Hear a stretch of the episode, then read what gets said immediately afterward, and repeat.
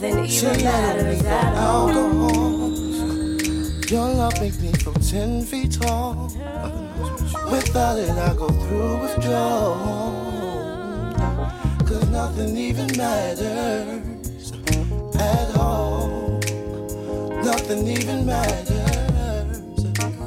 Nothing even matters at all. Nothing even matters.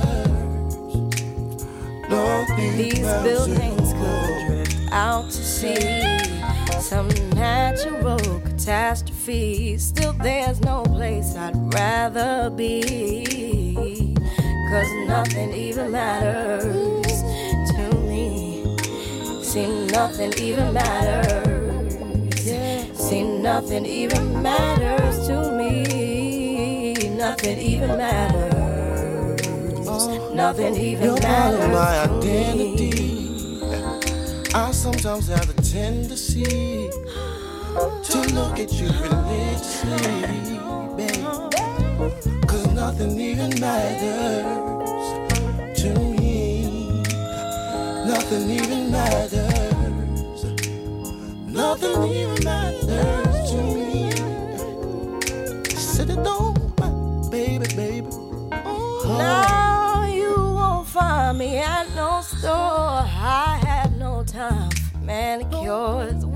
it's never either or. Cause nothing even matters no more. See, nothing, it don't matter. See, nothing even matters no more. Nothing even matters. Nothing even matters Now my no team more. gone. Good morning to all our listeners around the world logged on to QMZRadio.com and JanoRadio.com. It is Wednesday, August 24, hashtag WCW Woman Crush Wednesday. Thank you for joining me for Coffee In Toe World News on the Go. We do this every Monday through Friday, starting at 9 a.m. to 12 p.m. Eastern, where I read the news and we share our views. You can find me on social media. Oh. On Twitter, Mi Media Moments, M-I Media Moments. On Instagram, Moments underscore with underscore mi underscore media. You can also find me on TikTok, Moments with Mi Media.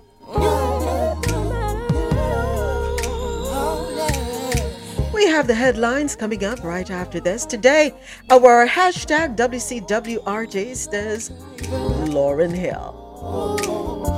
Of course, we're playing her songs today, and we can't play her songs without playing songs from when she was a part of the group Fugees, right? That's just the right thing to do. The incomparable Lauryn Hill. She stands 10 toes down on what she believes in. She's not worrying about anybody and what they gotta say. So keep it locked. Thank you to all my listeners tuned in. Remember, if you want quality music while you work or play, it's QMZRadio.com help you get through your day. And don't forget to download the Jano Radio app. It's available in your Apple and Google Play store. Take us on the go. Nothing but you. Nothing but you. Nothing but you.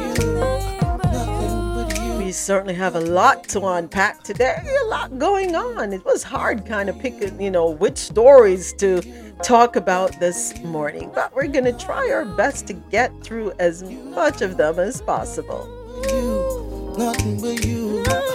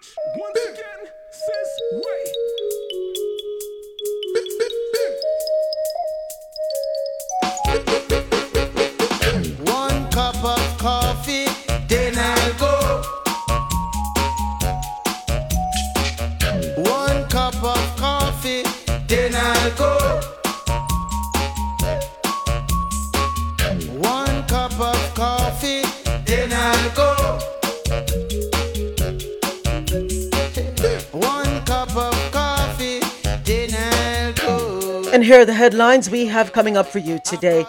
In news out of North America, Florida man who had license revoked eight years ago causes a wrong way crash, killing five. Classified records, 700 pages retrieved at Trump home in January. Charges dropped against Atlanta officers who shot and killed Rayshard Brooks. Suspected Midtown Atlanta shooter denied bond. Former U.S. police officer pleads guilty to Breonna Taylor cover up. In business and tech news, consumer rights group sues Sony for millions over alleged unfair and exploitative pricing for PlayStation games. Ford ordered to pay family of Georgia couple $1.7 billion after deadly pickup truck crash. Automobile company plans to appeal. Soaring grocery store prices means eating out is now a cheaper option. Who would have thought? Apple employees create petition after company calls for remote workers to head back to the office. Former Twitter security chief files whistleblower complaints. Ford cutting 3,000 corporate jobs as part of its shift to EVs. White House leaning toward canceling $10,000 in student loan debt for borrowers who make less than $125,000. In sports news, U.S. State Department discourages Dennis Rodman from going to Russia to seek Brittney Griner's release, says former Hooper could complicate efforts. In the Caribbean corner, former NIS officer, more than three pregnancies may get you fired. China Guyana trade near 1 billion US dollars so far this year. More than 100 teachers have left the school system.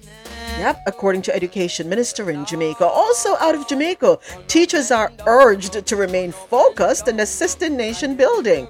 Professionals leaving Jamaica are not cowards, says Bunting. And JPS customers to see increase in light bills. In our Believe It or Not stories, Donald Trump files a motion requesting judge block the DOJ from further review of seized materials following Mar-a-Lago raid. A California school called the cops on a four-year-old for not wearing a mask. Cell phone video shows MDPD officers blocking pregnant woman from entering emergency room in Doral. We also have a video clip of Ron DeSantis, who is the governor of Florida, making a statement about people being too woke and that Florida is not the state. This is where the woke mindset comes to get put down. Huh.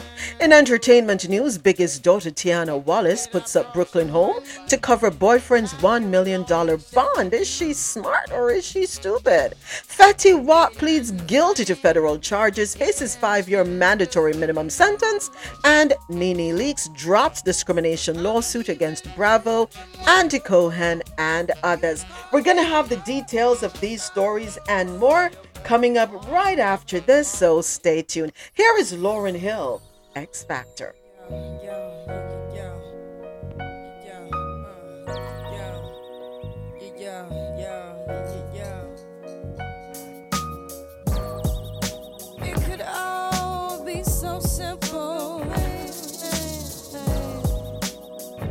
But you rather make it hard.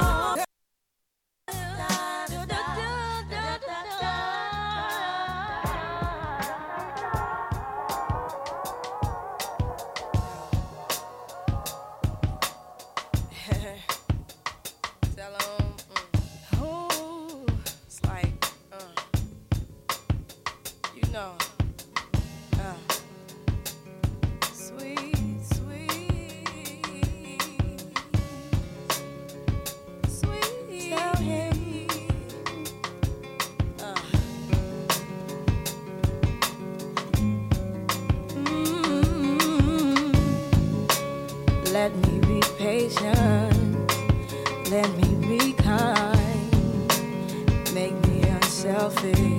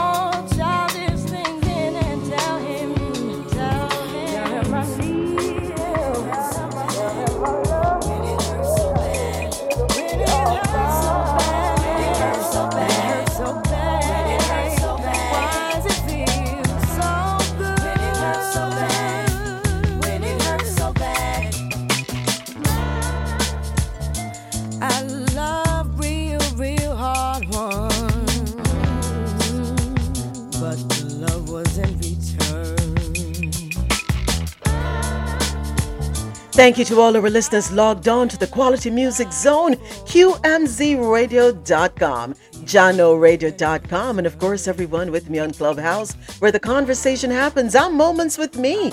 You're listening to Coffee in World News on the Go every Monday through Friday, starting at 9 a.m.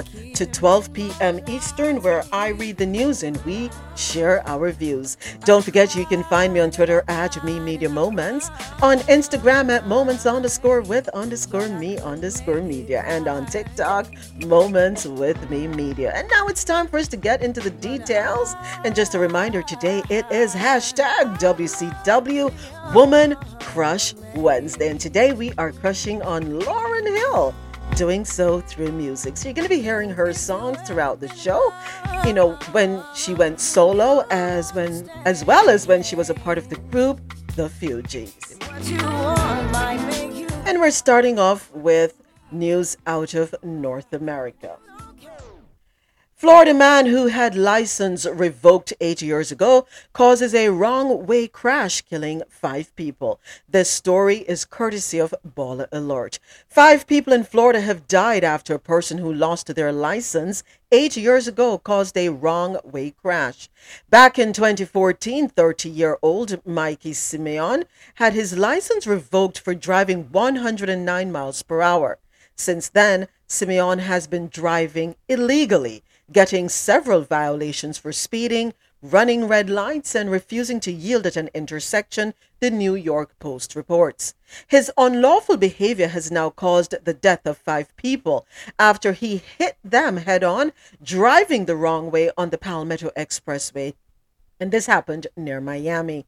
The incident took place at around 4:30 a.m. on Saturday. Simeon was driving east in the westbound lanes. He hit a Honda sedan that was filled with five passengers, which included four women and one man. None of the victims have been identified. Simeon is now in the hospital recovering from severe injuries. Criminal charges are likely to await Simeon according to investigators sheer carelessness, if you ask me.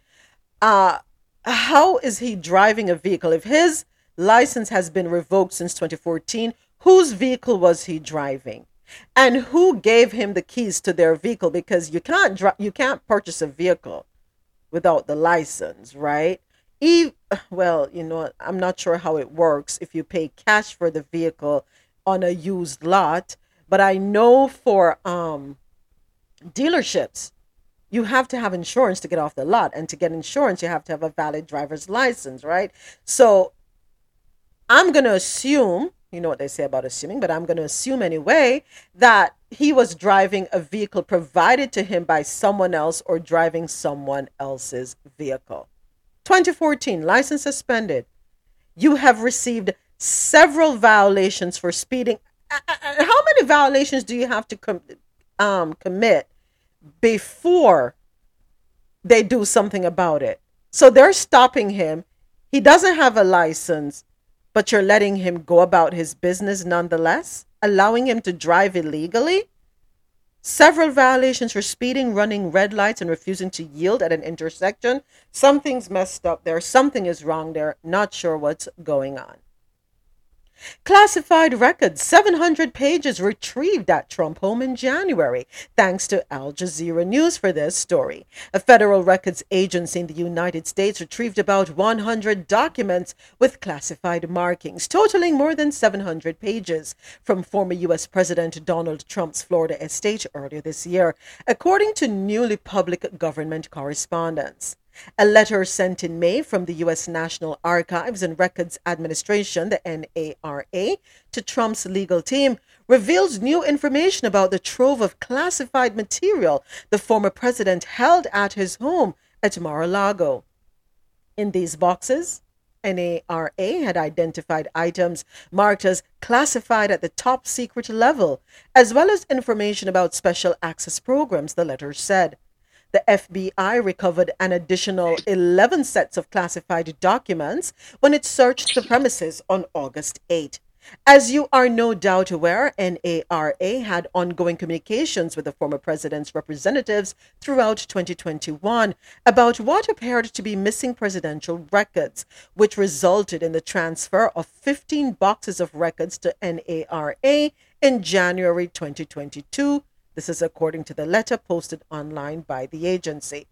The revelation comes as Trump is in the spotlight for potentially mishandling classified documents and keeping sensitive information at his Florida home after his term in office had ended. The August search by the FBI set off a firestorm of opposition from the Republican Party, which has become increasingly critical of efforts to bring attention to Trump's alleged wrongdoings. In the May 10 letter, NARA acting archivist Deborah Steidel uh, told a lawyer for Trump, Evan Corcoran, that the administration of U.S. President Joe Biden would not consider the former president's claim of executive privilege over the documents. The letter states that the Department of Justice found no precedent for an assertion of executive privilege by a former president against an incumbent president to prevent the latter from obtaining records that belong to the federal government and are needed for government functions. The letter was made public on Tuesday at the NARA website after it was posted on a website connected to conservative writer and Trump ally John Solomon on Monday night. NARA also states in the letter that it had informed the Justice Department about its discovery of the classified documents. NARA informed the Department of Justice about that discovery, which prompted the department to ask the president to request that NARA provide the FBI with access to the boxes at issue so that the FBI and others in the intelligence community could examine them, reads the letter. And interestingly enough, um, he is asking, and this story is coming up later on in Coffee and Joe, but he wants the judges to put a block on the review of the documents that were removed from his home. So now we have all sorts of questions, and I hope he has answers. I really hope he has answers because this makes absolutely no sense to me. In my mind, I think he still thinks he's the president. And I remember a couple weeks ago, if it wasn't last week, it may have been the week before, he does have a podium at the Mar-a-Lago with the seal on it. With and the flag there. You know the flag stand and the US flag and yeah, so he has a room at Mar-a-Lago where he holds press conferences. So in his mind, he's still the president of this country. So it makes sense that he would take the classified information with him. Last night on the Rosolo show, I said, um, if I have nothing to worry about, I wouldn't seek a block from a judge that there's a discontinuance, you know, as it relates to the review of the documents that were retrieved. I would say, you know, something, they probably got mixed up with everything else, and I haven't even had a chance to go through. But by all means, come, you know, look through, see what's there. This was an error. Good morning, Javette. Good morning, Lisa. Good morning. Of course, that man thinks he's still the president. I was thinking he's had all these documents for so long, he's probably already made copies of them and distributed them to whomever and whatever. Mm-hmm.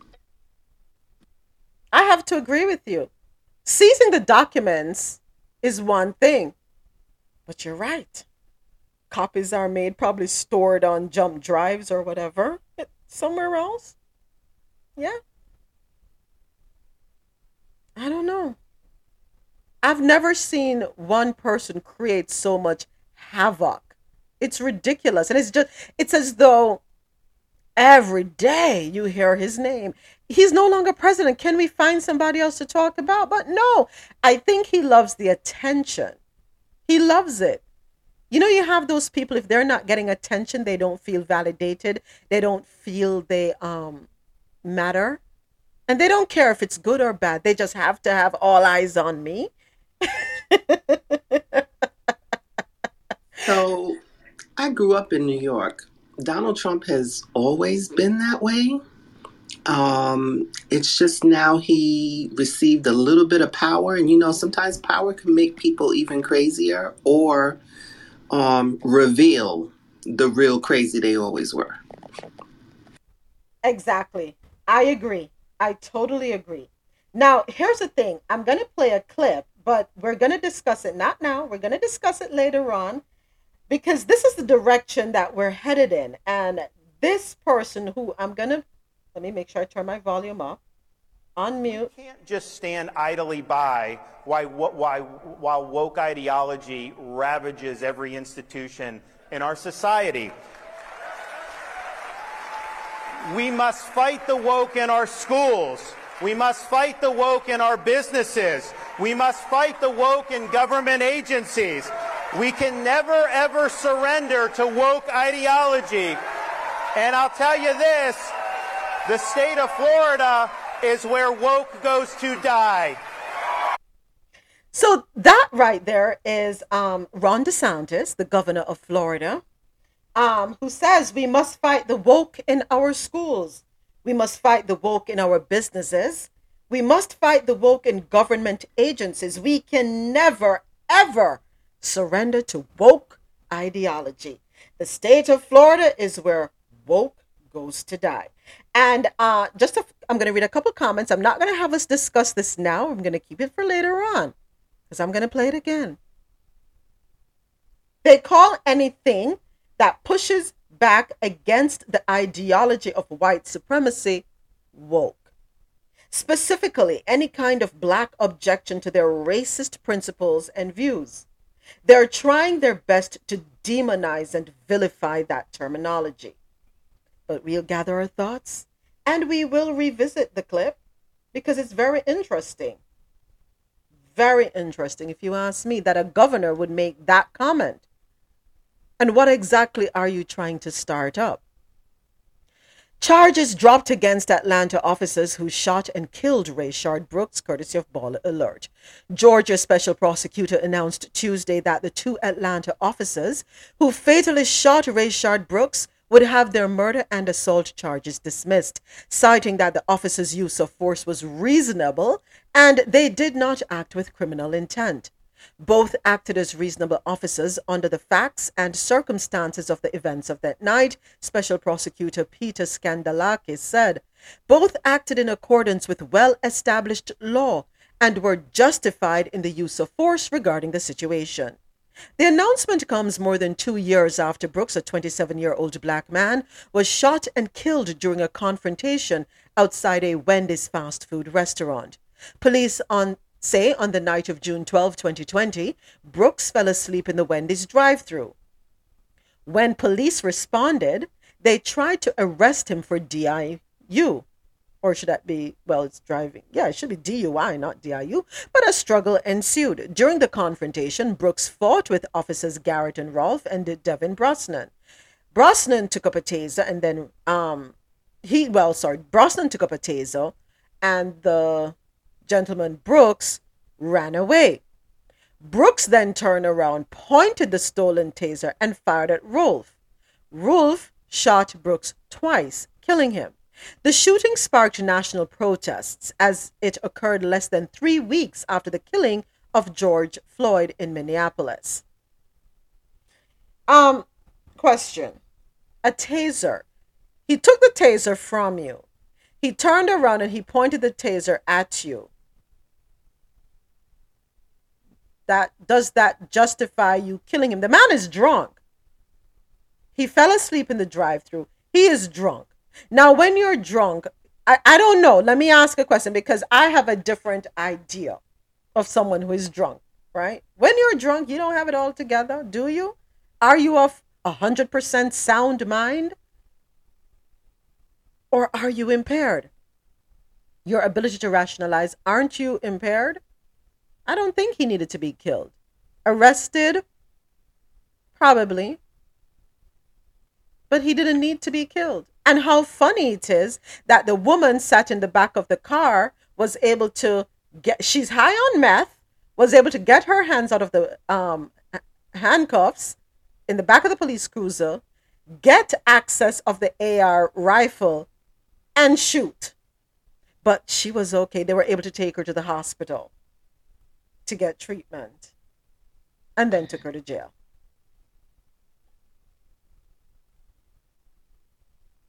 Yeah. Wait, is this? Good morning again. yes, Javette. Is this the case where they it ended up burning down the Wendy's? Yep. In Georgia. Yep. Okay, I don't remember someone else being in the car, but I had an issue with this case from the beginning because he wasn't driving. No, he wasn't. So- he so- fell asleep. He fell asleep. How can you still arrest someone for a DUI when technically he wasn't driving? because he fell Maybe- asleep in the drive-through. Maybe he was driving before, but he wasn't driving when you found him. So I've always had an issue with this case. Mhm. I, I, I really did. I, I just feel that there should be different protocol for es- de-escalation or escal- or whatever. You know what I mean? Yeah. They could ask him to move over to the side. I mean, have a conversation with him. Was all of this really necessary? I, I don't know. There's just a lot of these cases that I just feel could be handled so much differently. Could be handled differently, I agree, Javette, but they're not going to do it. They're not going to.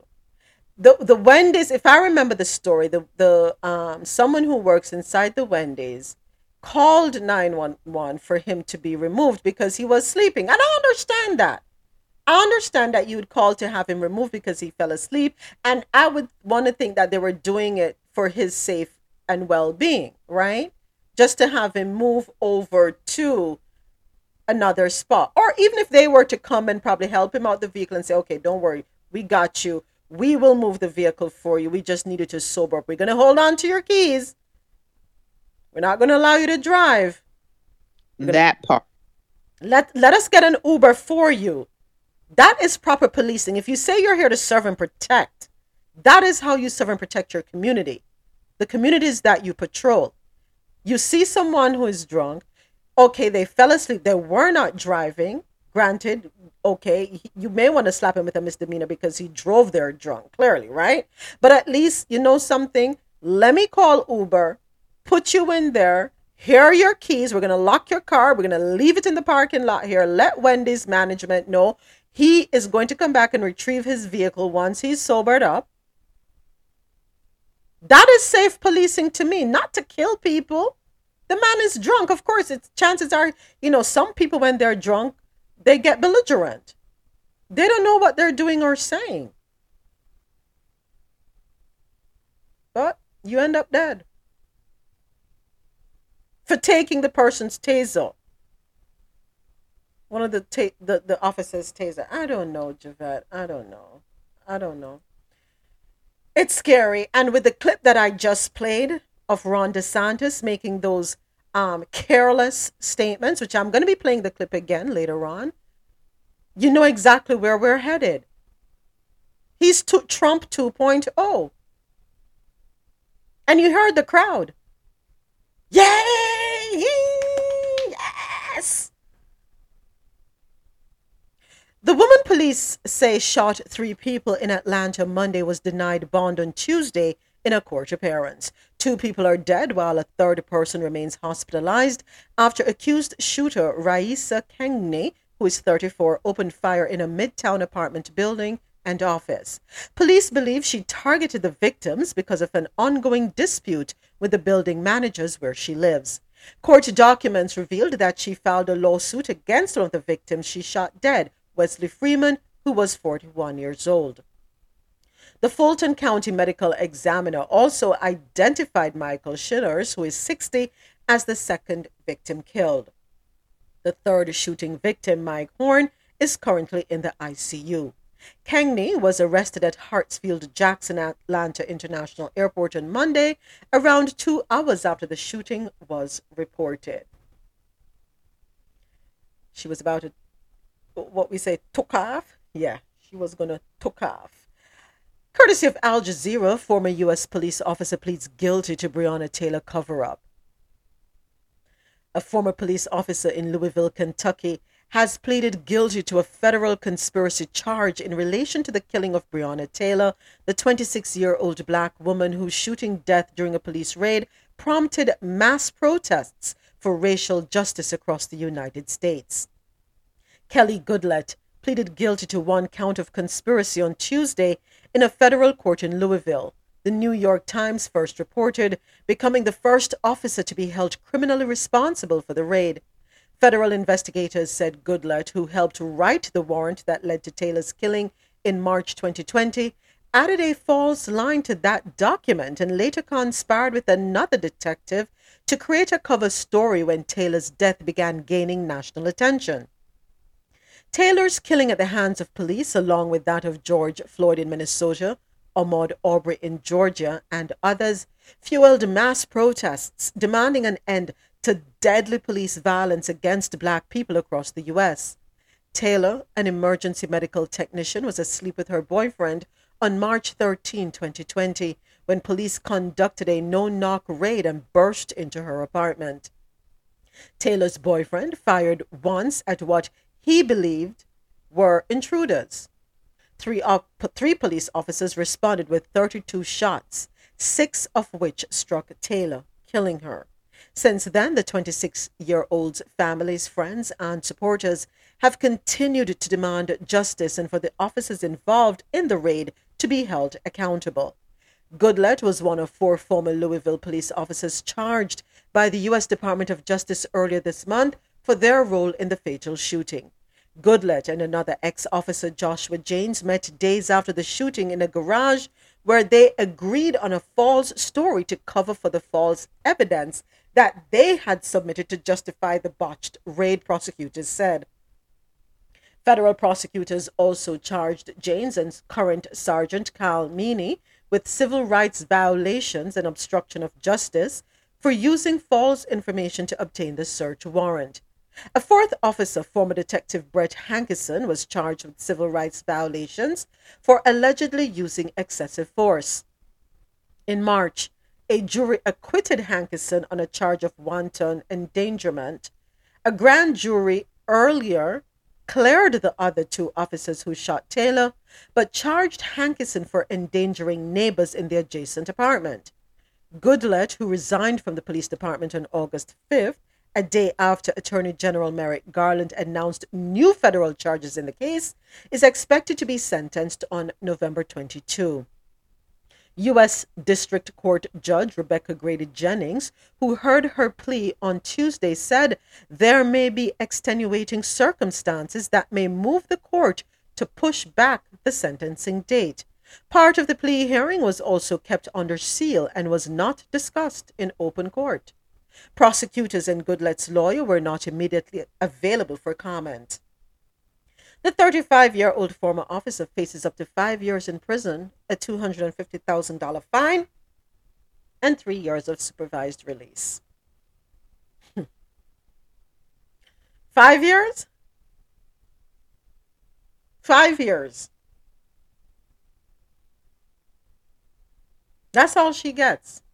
Five years. I don't care about the $250,000. Five years for murdering a woman. Five years for lying.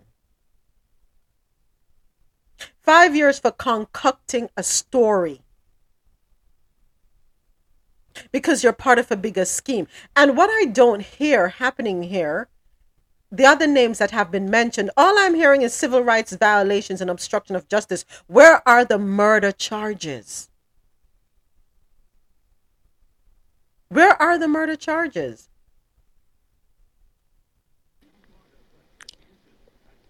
Exactly. My thing with this story again, were they just out to get the boyfriend? No. or it was just unfortunately the wrong house, so now they have to cover up. So, a couple weeks ago, Javette, we brought up the story. There were developments. It so happens that it's part of a whole big scheme. They never wanted the boyfriend. They're after the property. So they are working on behalf of somebody else, allegedly. You know when you what you call what's the term regentrification when when neighborhoods are run right down because the more crime in a community or the more a community is deemed filled with criminal um, beings, the lesser the value, right? And the lesser the value, the more lucrative, the more appealing it is for real estate investors, right? Yeah. Oh, yeah. I think I remember that conversation. Yeah. Oh, so this was all a part that this This wow. is all a part of it. It's a lot of filth, it's a lot of corruption. Yeah. So these officers clearly, and then remember, she wasn't killed based on the story. She was not killed from those who entered through the front door. It was one who went around the side and fired through the window. Yes, and her boyfriend also shot someone and he got arrested for shooting Right. Right. For shooting an officer. protect themselves from people barging into their home. Correct. And then they turned around and said, remember now, so everything is coming full circle. They doctored documents, false documents, right? Claiming that they were looking for the boyfriend's nephew or some relative of the boyfriend. Yeah. Yeah. Need to mm. let me be quiet.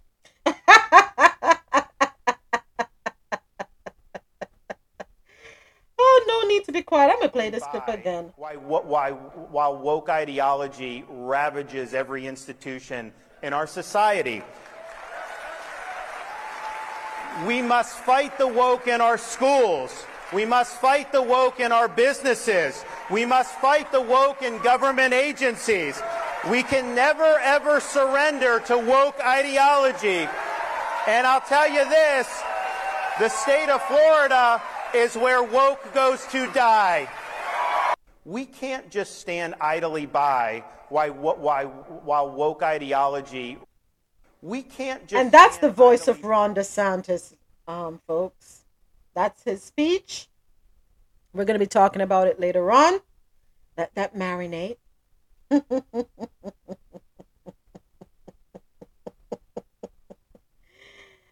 Just say so. Another um, person who commented on the clip on Instagram on um, Baller Alerts page said, "Just say you don't like black people standing up for themselves and be done with it."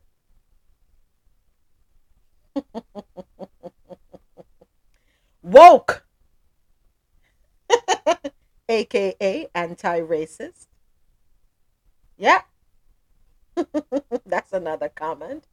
The sheer embarrassment of being a Floridian. Yep, another comment.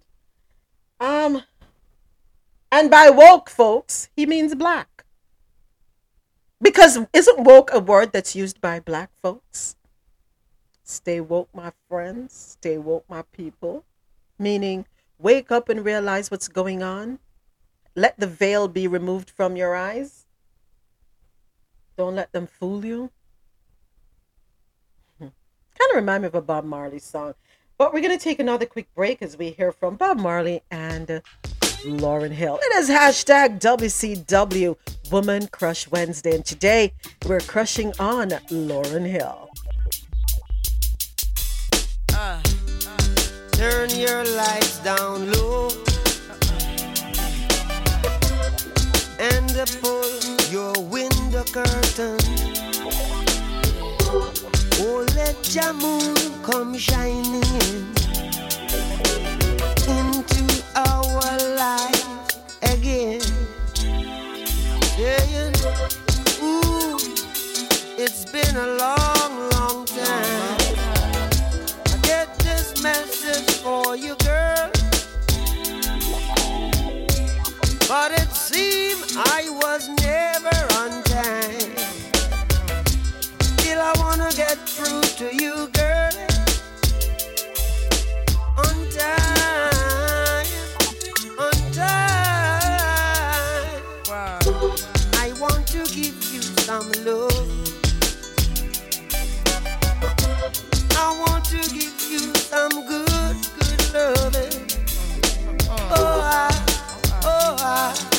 Oh, I, yeah, I want to give you some good, good loving. Turn your lights down low. Never, never try to resist. Oh no. Oh, let your love come shining in.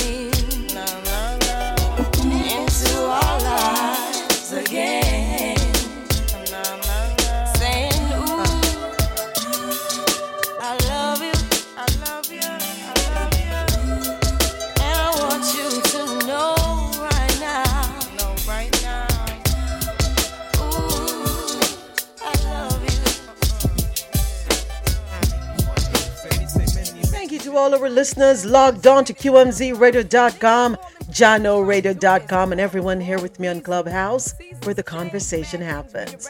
I'm Moments with Me. You're listening to Coffee and Toe World News on the Go. We do this every Monday through Friday, starting at 9 a.m. to 12 p.m. Eastern. This is where I read the news and we share our views. Stay tuned. Plus you use that loop over and over, claiming that you got a new style. Your attempts are futile, ooh child, you're puerile. Brainwaves are sterile. You can't create, you just wait to take my tape. Laced with malice, hands get callous from gripping microphones from here to Dallas. Go ask Alice if you don't believe me. I get inner visions like Stevie. See me ascend from the chalice like the weeby. Indeed, be like Khalid Muhammad. MCs make me vomit. I get controversial. Freaking style with no rehearsal. Ooh, contraire move, friend. Don't you even go there. Me without a mic is like a bee without a snare. I dare to tear into your ego. We go way back like some ganja and Palico or Calico vision. My rhymes making incisions in your anatomy. And I back this with Deuteronomy or Leviticus. God made this word you can't get with this. Sweet like licorice, dangerous like syphilis. Yeah. Yeah. How many mics do we rip on the daily? Many money. Say me say many, many, many. How many mics do I rip on the daily? Many money. Say me say many, many, many. How many mics do you rip on the daily? Many money. Say me say many, many, many. How many mics do we rip on the daily? Many money. Say me say many, many, many. Coming up right after this next one, it is business and tech news, so keep it locked.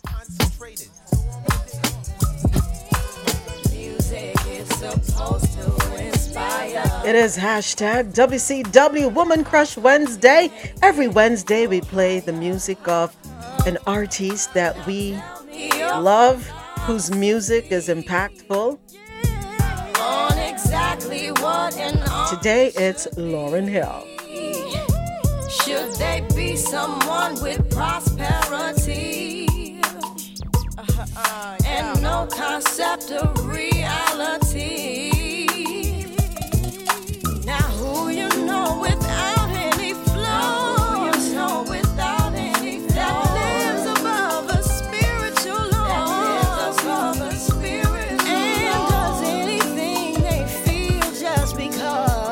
Do not take her lightly. She has won many awards Grammy Awards, MTV Music Awards, NAACP Awards, Billboard Mu- Music Award, American Music Award, Soul Train Music Awards, yeah, Danish Music Awards. Very talented young lady.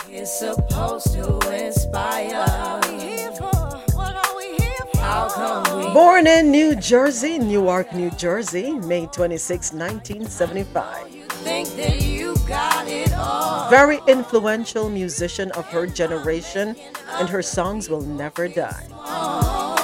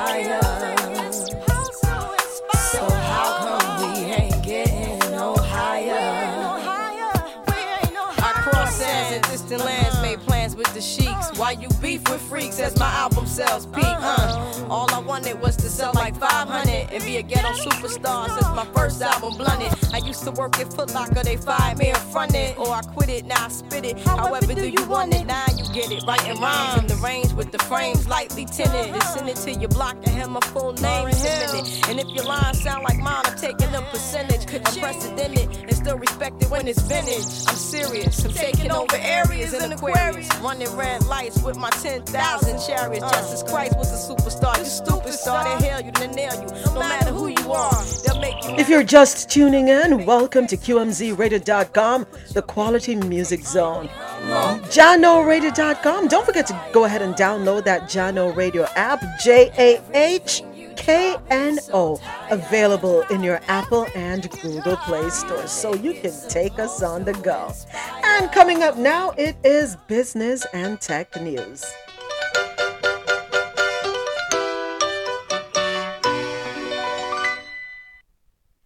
Consumer rights group sues Sony over millions. Yep.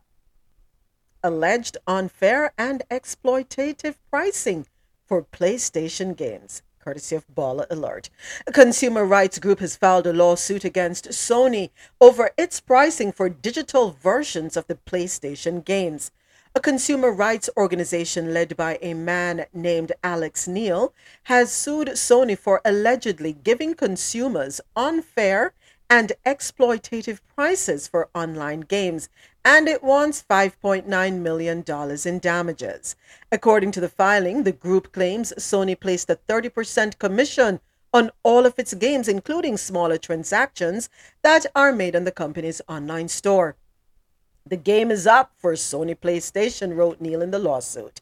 With this legal action, I am standing up for the millions of UK people who have been unwittingly overcharged. We believe Sony has abused its position and ripped off its customers. Yahoo reports that 9 million people could receive a payout of between $61 to 79 US dollars.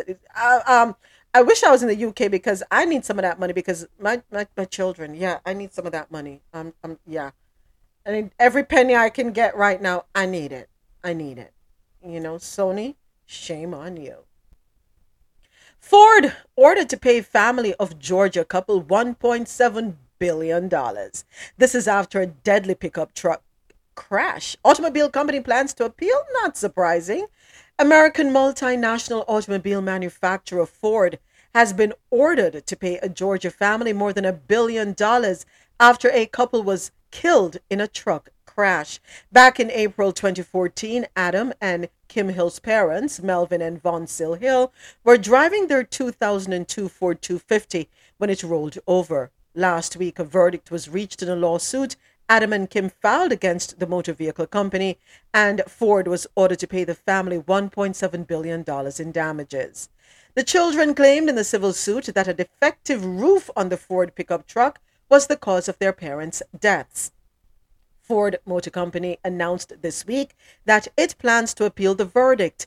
According to a press release from Butler Prather LLP, the Hills were awarded $34 million in compensatory damages. NBC News reports attorneys said 30% of the responsibility is on the automotive service Pep Boys for mistakenly installing the wrong size or load range tires on the Hills truck in 2010. That mistake caused the right front tire to blow out, causing the wreck. But evidence showed at the trial, yep, showed the wreck was survivable and the crushing of the roof caused the injuries that led to the deaths of Mr. and Mrs. Hill, NBC News reports. In a statement, Ford said it would be filing an appeal on verdict. While our sympathies, sympathies sorry, go out to the Hill family, we don't believe the verdict is supported by the evidence and we plan to appeal. I'm not surprised that their spokesperson would say that. Anybody would want to appeal that especially when you look at the sizable amount, $1.7 billion in damages. But um, I need to go back here in the story. The 34 million that was paid out in compensatory damages, was that paid by Ford or was that paid by Pet Boys? NBC News reports attorneys said 30% of the responsibility is on the automotive service Pet Boys for the mistakenly installed wrong size or load range tires on the hills truck in 2010. I remember this. We were living in Atlanta at the time, in Georgia at the time. I remember. I definitely remember this incident. Hmm. So Pet Boys is involved, okay, but they were not the ones who were. So is it Ford or is it Pet Boys? Shouldn't it the lawsuit be really targeted to Pet Boys since they installed the wrong? It was their worker that installed the wrong size tires, and that is what. Oh well, no, because they're saying the roof had the roof been not been defective, they could have been saved. Okay. All right. Got it. Soaring grocery store prices means eating out is now the cheaper option. Depends on what it is, I will say that. When kids parked up at the sight of fast food establishments, parents all around the world shout, What do we normally tell, or what have we heard? When you're driving down the street or walking down the street and you say, Oh, McDonald's or oh, Wendy's or oh, Burger King or oh, this, that, what, what, what our parents tell us? We got food at home. well, in this age of inflation, this adage is less applicable as economists have found that eating out is now less expensive than cooking at home. Grocery prices have seen an increase of at least 13%, with goods on the shelves costing families much more than it has in previous decades. While most restaurants have increased their prices as well, inflation has only driven up menu items by about 7.6%. The growing grocery store costs are attributed to supply chain difficulties and other factors such as the war in Ukraine and a lack of production. The bump in restaurant prices is primarily due to the cost of labor increasing. Still, it is now more reasonable for Americans to dine out. Consumers are seeing the price of groceries rise much more than the price of restaurants or fast food establishments, said Michigan State University food economist David Ortega. Restaurants are not just benefiting from customers switching from home cooked meals. Chain eateries such as Applebee's are seeing a hike in customers turning away from expensive fine dining as they scurry to the two for $20 menu to save a buck. While some aspects of life impacted by inflation, such as gas, have slowly begun to decrease in price again, food continues to rise at alarming rates. In fact, the increase in grocery store meals is the largest since 1979, with no sign of slowing down anytime soon. Consumers are getting a break at the gas pump, but not at the grocery store, said uh, Greg McBride, who is a chief financial analyst at Bankrate.com. So, if you ever wanted to lose weight, now is the perfect time to do so because says it here no sign of slowing down anytime soon as far as grocery store prices are concerned? You you may lose weight, but then what you're consuming may not be the best food either. You know what I mean? Fast food is not the most nutritious food. Exactly. Exactly. I agree. I still feel that it's cheaper to cook at home. Now, I will tell you this for if you're a single person or if you're just two of you living in a home, whether it's you and a child or you're in a partner, you're in a roommate, you're in your your, your spouse, um, depending on what it is, right? Eating out may be, and I wouldn't say dining in either. You don't want to go to places where you have to pay a tip because it's going to cost you more because nowadays they be slapping that gratuity in the in the bill. You don't have a choice about how much you want to give, right?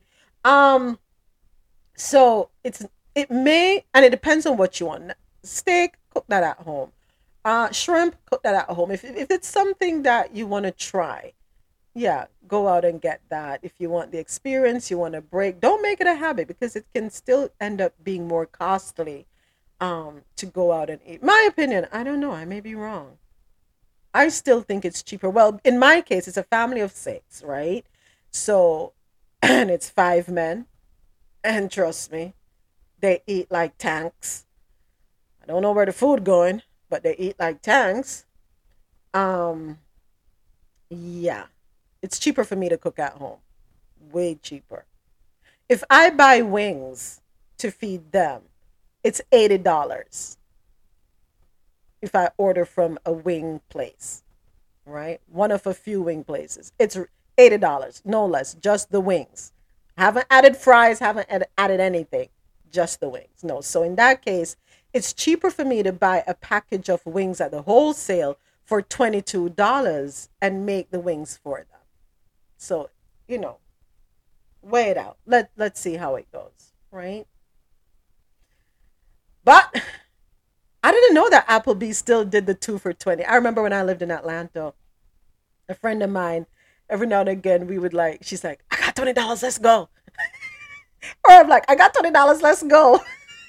we would go to Applebee's and sit down and enjoy our two for 20 meal. Yep, that, those were the good days.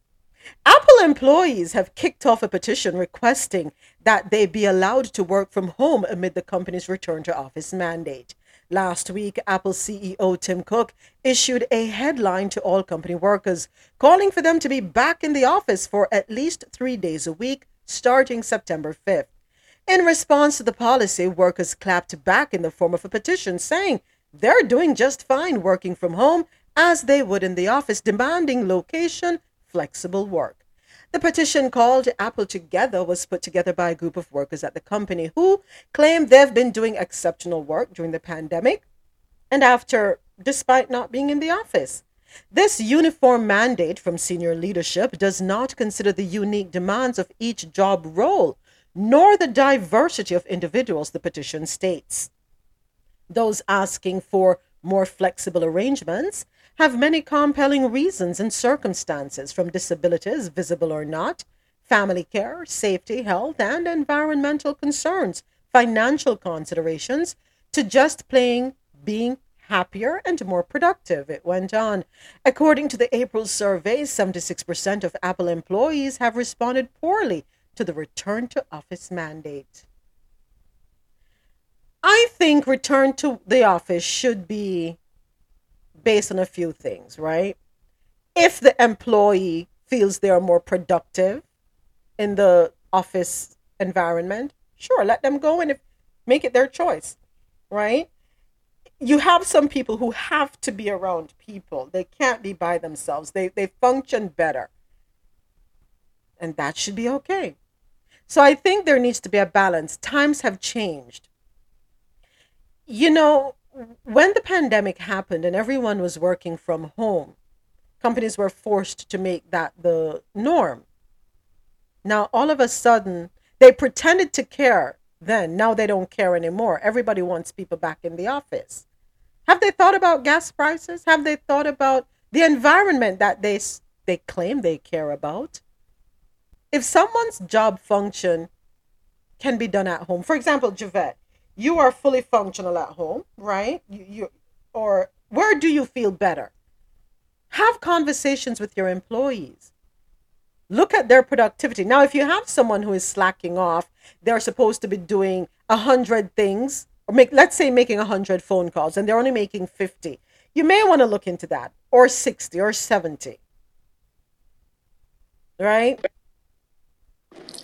I am fully functional at home but I have a manager that needs her hand held and feel better when people are in the office with her. Mm.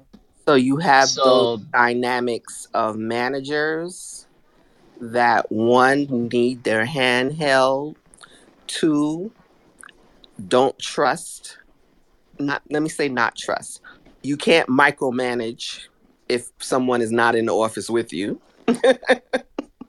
okay. And three, what I notice in my office is the people that don't work hinder it for the people that do work. So instead of identifying the one person and reprimanding them, everybody else, unfortunately, has to suffer. Just like back in the day when one child got in trouble, everybody in trouble. That's basically what goes on in my office. Okay. Yeah. I think you have to know your employees. And you in this day and age make it case by case. th- that's my thing. Oh, Javette, I didn't see the person. Oh my gosh. I'm just. The thing is, when I'm reading, it's hard to look down. Oh, that's fine. I didn't want to bring him up because you didn't know him, You but know I him. I sent him a message. Okay. Yeah. Yeah. I, yeah. I apologize because I, you know, sometimes I'm not looking down. Um, especially when I'm reading, it's hard to look down. I need to get a phone stand where I can have something right next to me. My apologies. Please let him know I do apologize for that. But um, yeah, case by case.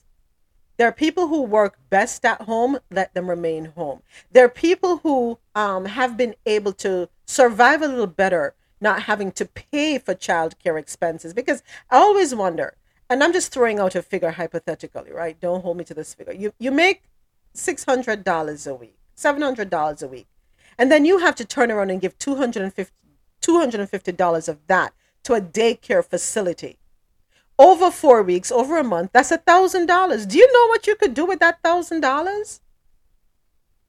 Healthier meal options, savings for a rainy day, investing.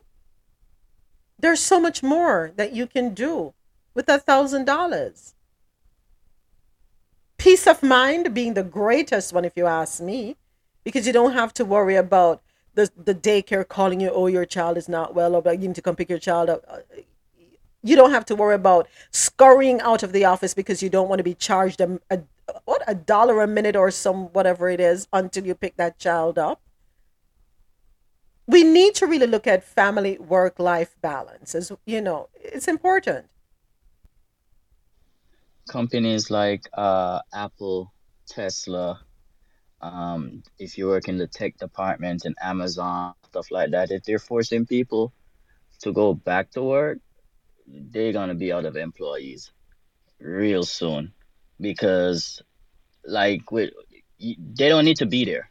They don't. They really don't need to be there. And um, you know, who want to go in the office, go in the office, but there's other companies that's hiring in in in those same field and they're doing 100% remote so and they're paying too so you know um unless if you don't care about working for apple they're gonna lose a lot of people Yes, they are. Yes, they are. Times have changed and you have to know how to move with the times. You you need people, right? No uh what was his name? Oh my gosh, what's his name? The man that owns Virgin. He said this years richard ago. branson Thank you, Dre, Richard. He said it years ago that the most valuable asset to any organization, the most valuable asset is the employee. And you have to be willing to meet them. You cannot be so stringent. You have to be accommodating to their needs because people work best when they have peace of mind. But unfortunately, a lot of um, CEOs and managers, directors, and um, supervisors don't seem to feel that way. They don't. So here's the other aspect that comes up. Um, so I work for an insurance company. So security is one um, because um, when a person works from home, um, depending on the company and the server and the internet and IT and all that stuff, what was told to me is they wanted to make sure that n- none of the policy information is able to be um, stolen, right? And then the other thing is these companies are already paying for space, right? Maybe their leases, maybe they have a 30 year lease or whatever. You're paying for a space where you don't have employees in the office, right? Mhm. And then the other thing that came up when it was discussed had to do with insurance, Mm. but I don't remember the full conversation. So I'm going to have to get back to you on that one. Okay, so Javette, if they want to present the argument of real estate, I get that. You're you're paying for 30,000 square feet and nobody's in it. That makes sense. But tell it like it is. And this is what I don't understand with, with owners of companies. They will not just come out and say, tell it like it is. Listen, we're paying for this facility. We are in this lease. People are more inclined to understand where you're coming from than you just saying, we need you back in the office. Let people understand the business at hand. You'd be surprised to know that people are really accommodating and they will be willing to work with you if you will be transparent with them. I remember when I remember my last corporate job, and I, I said this to Rosolo. Was it just yesterday, too? I think it was yesterday we were talking, or the day before. And I said, you know, when the director would say to me, oh, you know, you need to speak to so and so about X, Y, Z. I wasn't the one having a problem with X, Y, and Z, but you have the problem. Okay, no problem. I'll go and have a conversation. And I would go to them and I would say, let's say, for example, Rosolo is the director. And I would say, oh, so Rosolo um, asked me to speak with you about this, this, this, and this. And then the individual will go to Rosolo and say, okay, you know, so I understand that you have this issue with me. Then Rosolo would call me and say, why did you have to call my name? Uh, hello? You're the one with the problem. Oh, I see what it is. You don't want to be the bad guy. I must be looked at as the bad guy. So I must deliver the messages if it's coming from me. No, boo boo. It ain't to happen. Mm-mm. Mm-mm. I can stand on my two feet. I have a backbone of my own. I have no problem telling my employee what I have a problem with. But if you have a problem with something, let it come directly from you. And if you're asking me to deliver the message, you best believe I'm going to call your name. Sorry. Not throwing you under the bus, but I'm telling it like it is. Be transparent. People, your employees will respect you a whole lot more for that. I don't know. Am I wrong or am I right? I don't know. I don't know. Um, I'm sorry, Javette. Mm-mm. Mm-mm. Oh, so I must take the hate? Uh-uh. I ain't taking no hate for nobody. I can I have enough piled on me. I'm sorry. Mm-mm. Mm-mm. I know how you feel. I get it. Good morning, everyone. Good morning, Rosolo. Good morning. So I missed this story, but you know, Javette, we're talking about Apple wanting their people to come back and the Apple employees create a petition after the company calls rem- remote workers to head back to the office. That's the story. I agree. I'm sorry. I'm a remote worker. That come come close the door before we get in trouble, please. I'm a remote worker that is currently in the office. And I've been in the office for the past four days and I don't want to be here. It's COVIDy and it's monkeypoxy out here. And it's when you're hired and as a, in a remote role, that is your expectation, right? And so when I understand that people are going to start transi- transitioning back into the office as you know people start the offices start opening up, but some of us were hired as remote and then you need to have a conversation the conversation is not I, I, think it's just for me for me in this particular position we didn't have the right conversation to have to just send emails and say people just start coming back in. They send an email to the entire company just saying every Tuesday, every Thursday, you have to be in the office. That's unacceptable to those of us that you hired as remote, not because of the pandemic, but because we're remote. So I have a under, I have some empathy for the Apple employees. and the person standing in my office has it as well. Rosolo, I don't mm. have to do a damn thing. well, let me tell you something. I'll tell another story real quick and then I'll get off. Good morning. First of all, good morning, everyone. I'm so happy to be here. I love you all, but I, actually, I'm, moments knows. I, I Monday, Tuesday, Wednesday, um, Thursday. I'm working this week in the office. Last night, I came in with eight o'clock yesterday morning. Um, no, came in nine because I had to drop my daughter at work. They want me to be here for eight. It, I dropped my daughter to school at seven forty-five, and I, I live an hour away from the office my boss messaged me at 10:42 p.m. last night. Hey, good night. So I didn't respond. So then um, this morning she messages, and I understand there's a lot happening, but there's certain boundaries. Yep. You can't mess at me at, at 10:42 p.m. Come on, I'm trying to get up to be in your office per your your request at 8 a.m., which is not even possible. Because I've explained to her, I drop my daughter off at 7:45, and it takes me an hour to get to work. The earliest I can get here is nine. This morning she sends a message, "Will you be here by 8?" I didn't respond. While I was in traffic, I took a picture of Atlanta traffic and gave her my ATA, which was 851. so I'm not doing anything to your point more than I can anymore. I'm not doing that. I'm not coming out. I'm not maneuvering and changing up my entire life to please corporate America. I'm not doing that. So I tend to agree with the Apple. PTO Rosolo, prepare the others because it won't be prepare, me. Prepare because it won't be me. It will that- not that's be a- me. Wasn't that TikTok? PTO. That's a TikTok thing. PTO, prepare the others. It won't be me. I am not going through hoops for you. 1042 texting. Who? Yeah, yeah.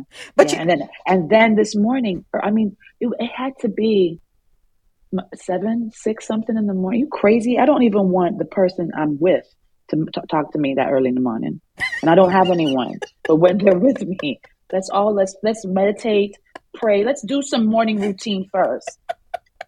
You pray yet, my girl? She. She. do- I don't know. if She pray yet. They're, they're miserable, and misery loves company. But here's the thing, Rosolo. They will do what we allow them to do.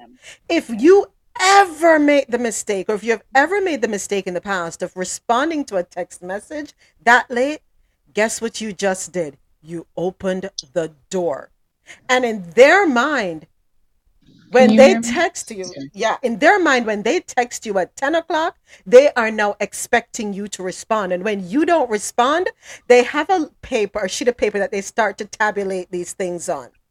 Well, them can't tabulate because that must be my fifth occurrence because I they do it all the time, and I'm telling you, I will not respond to a text that late. Didn't you I- I- talk you about did- boundaries yesterday on your show? I talked about boundaries Okay. yesterday on my show. Did you know how good it felt to set those boundaries today? Ashley? Haven't I spoken to you about setting boundaries? Yes, you have. Yes, ma'am. You have, and I'm setting them. Aren't you proud of me? Yes, I am. Good morning, everyone. Have a wonderful day. If I don't get to speak to you again, Yeah. They're no different from children. Your bosses are no different from children. They study you and they will try you. And the minute they realize they can get through with something, they're going to keep doing it. And then you know the worst part? They don't make it a one off. They will then turn to Tom and say, Call Rosolo because the last time she did it for me.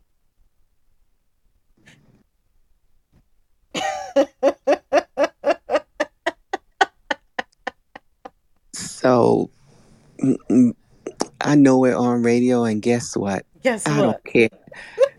I'm I, I've been homesick the past two days. Prepare the others. I have been so working on the weekends. Yes, the same thing, the phone calls. There was one Saturday that I ignored emails, texts, and Teams. And they knew that I was online because they could see that I was online. But guess what? I ain't see it. I ain't hear it. Sorry, I was so busy working. I didn't pay attention. Yeah, and it feels good, Rosola, when you take your power back. And at the end of the day, I sit and think, you know what? If I get fired, there's always another job. Some way, somehow, God has always made a way for me, Amen. and, and He will again. Amen. Yeah. We allow them to feel as though they are almighty and powerful. And we have to make them understand that we need each other to coexist. You need me, I need you. But you know the other thing, too, folks? Some of our superiors, they can't even do the damn job. They don't know even how to turn on the damn computer unless you do it for them. Facts. They're lazy. That's why the woman killed one of the people too. She said her boss is the laziest boss she ever had. Not I'm saying what she did was right, but the lady in Atlanta, she said, yeah. The, you remember I spoke about it yesterday on the Rosolo show. Brought it up. It was one of the things we spoke about. Yeah, the laziest boss ever. Bosses, do your job.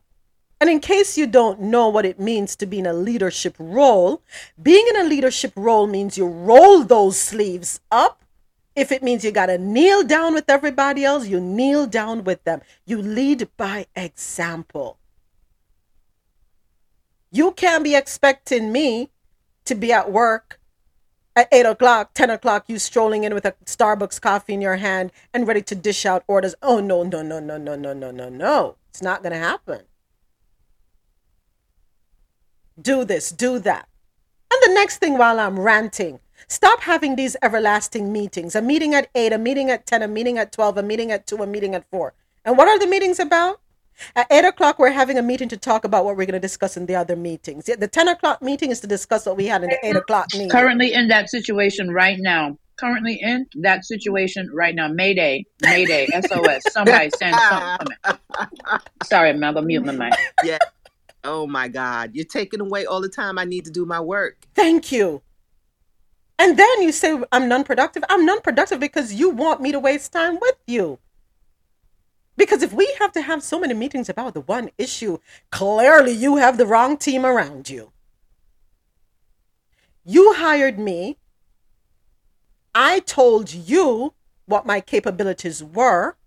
You hired me based on that. Trust me to get the job done. Just leave me the hell alone. I don't need to be in a meeting to talk about a meeting that wasn't a meeting that is to come. I'm sorry, I'm ranting this morning, but I'm sure I'm not no, the only one who feels really, that way. No, I want to know what is that? Was there like a class back in the day? That's how management is supposed to work? Like, seriously, what is that? Why is that? ay, ay, ay, ay, ay, ay, ay. It's called time wasting. How to look productive while being least productive. That's all it is. How to look important and how to look businesslike without actually being that. That's all it is. I call it CYA. Cover your ass. because they can't do it, but it looks like they're staying on top of everybody else. Exactly. So when something go wrong, they can blame it on everybody else. Oh Lord. And I got one more. One more and I'm gonna shut up and keep it moving. One more. When you give them an idea and then they take that idea and head over to the director or the CEO and act as though it's their idea and they get the recognition for the idea and you're like, okay, what the heck happened just What the hell just happened? They don't know how to applaud others and bring others up. They like the spotlight on themselves all the damn time.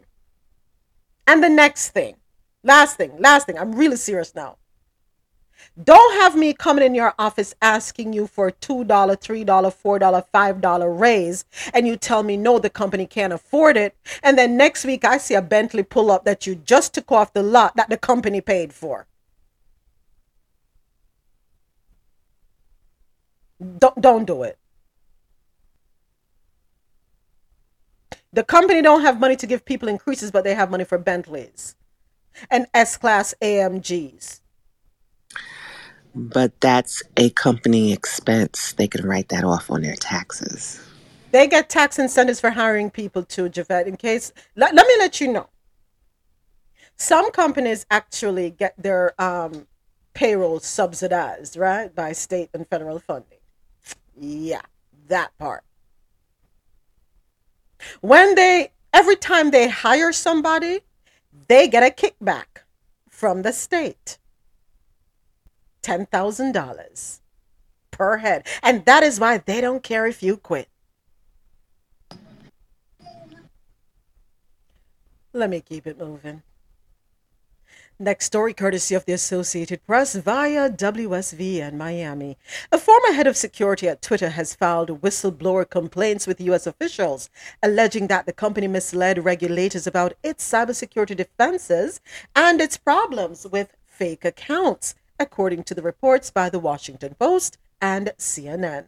Peter Zatko, Twitter's security chief, until he was fired early this year, filed the complaints last month with the U.S. Securities and Exchange Commission, the Federal Trade Commission, and the Department of Justice. The Post, which obtained the complaint, reported that among the most serious accusations is that Twitter violated the terms of an FTC settlement by falsely claiming that it had a strong security plan. Zatko also accuses the company of deceptions involving its handling of spam or fake accounts, an allegation that is at the core of the attempted withdrawal of a $44 billion takeover bid for Twitter by billionaire Elon Musk. Zatko did not immediately respond to a request for comment on Tuesday, but told the Post he felt ethically bound to come forward. All right, then, more shakeups there. But uh I, I gotta play this one. Um I think it was Andel who sent this one over to me. Uh, let me see if I can find it here. Andel, Andel, Andel. Yeah. So above me is not even real. It's an AI generated face. What that means is that this person doesn't even exist. And this is what's going to happen in the future is that as people we interact with in customer service, people we interact with in the metaverse and online spaces may not even be real people. They're working on right now digitized personalities. Personalities don't exist also. They're going to pair these faces, these personalities, put them together, and now they have a whole new digital person that a company can own and profit from, right? That's why it's so important in the future to own your digital personality in the metaverse because there is a great, great benefit in having control. A person above me is not even realistic. A person above me is not. Yeah, so behind the man speaking is a picture of a beautiful young lady who doesn't exist. So now you won't be talking to human beings anymore. When they take away jobs from people, what do they expect people to do? What, what's going to happen to humanity? And let me ask a question. Let us say the payroll for your company is a million dollars, right? Per month. Let, let's just say that. And you fire those people and put in AI technology that million dollars that you're saving, how is it really going to advance you or help you? Really and truly. How is it going to make you a better person? Are we so hung up on greed and the acquisition of wealth that we don't even realize what we're doing to fellow human beings? Greed is consuming us, it is eating us, it is eating the top 1% alive and they don't even realize it.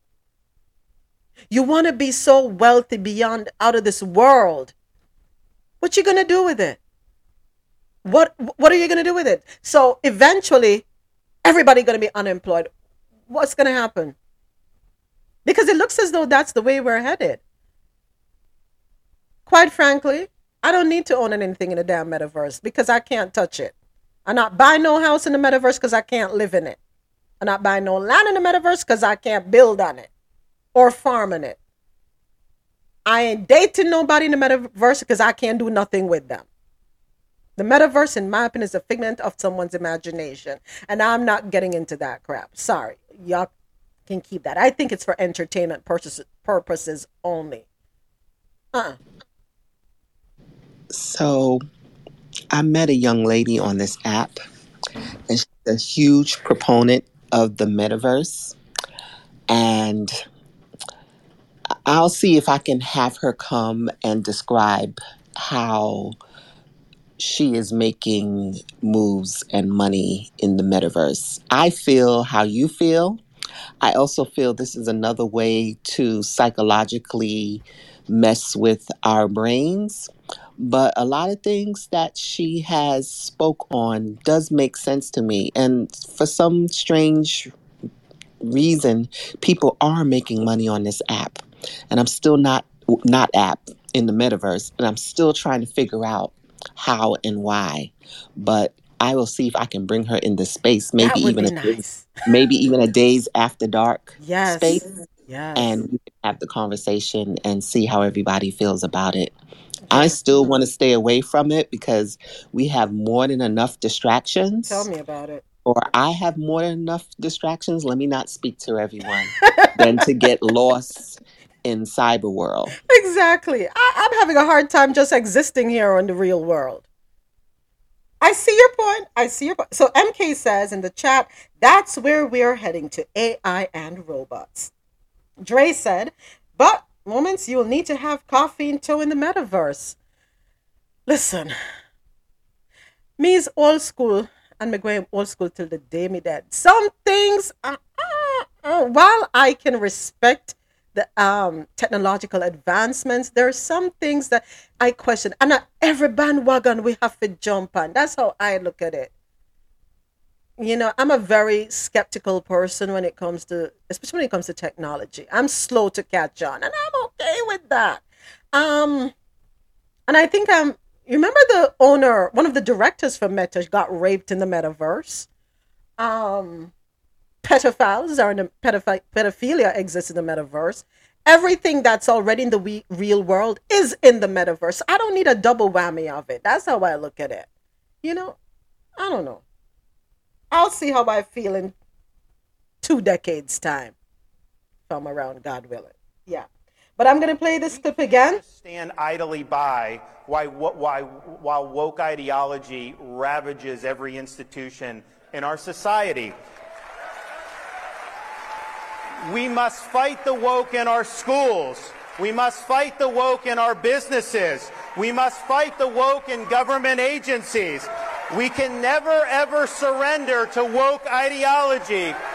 And I'll tell you this, the state of Florida is where woke goes to die. So that was Governor Ron DeSantis, the governor of the state of Florida, and we're going to be talking about that clip later on. So get your thoughts together, wrap your heads around it. Woke will come to the state of Florida, but it's going to die in the state of Florida. We will not have woke mentality in the state of Florida. Yes, so that conversation is coming up later on. Our next business story. Ford is cutting 3,000 corporate jobs as part of its shift to EVs. This is according to CNN. Ford is cutting 3,000 white collar jobs as it prepares to shift from traditional internal combustion engine vehicles to electric vehicles. 2,000 of the jobs are salaried positions and another 1,000 are contractors, Ford said. Affected employees will be notified they are losing their jobs later this week. Building this future requires changing and reshaping virtually all aspects of the way we have operated for more than a century, CEO Jim Farley and Executive Chairman Bill Ford wrote in a message to Ford employees, first reported by Automotive News. It requires focus, clarity, and speed. And as we have discussed in recent months, it means redeploying resources and addressing our cost structure, which is uncompetitive versus traditional and new competitors. Ford aims to generate half of its global sales from fully electric vehicles by 2030. The move had been expected for some time. When discussing second quarter earnings with analysts a month ago, Farley confirmed reports of coming layoffs. Tesla has also announced plans to cut about 10% of its salaried staff, even as it adds hourly workers to increase production at two new factories in Austin, Texas and Berlin. CEO Elon Musk said the cuts are necessary because we grew very fast on the salaried side and we grew a little too fast in some areas. And so it requires a reduction in salaried workforce. But he also has voiced concerns about a possible recession, saying he had a super bad feeling about the state of the economy. A growing number of job cut announcements have come across multiple industries recently, even though the overall U.S. labor market remains very strong, with more job openings than there are unemployed people looking for work. Although GM CEO Mary Barra said the company is preparing for a possible recession, and the impact that could have on operations, CFO Paul Jacobson said GM is not running any scenarios right now where we contemplate layoffs.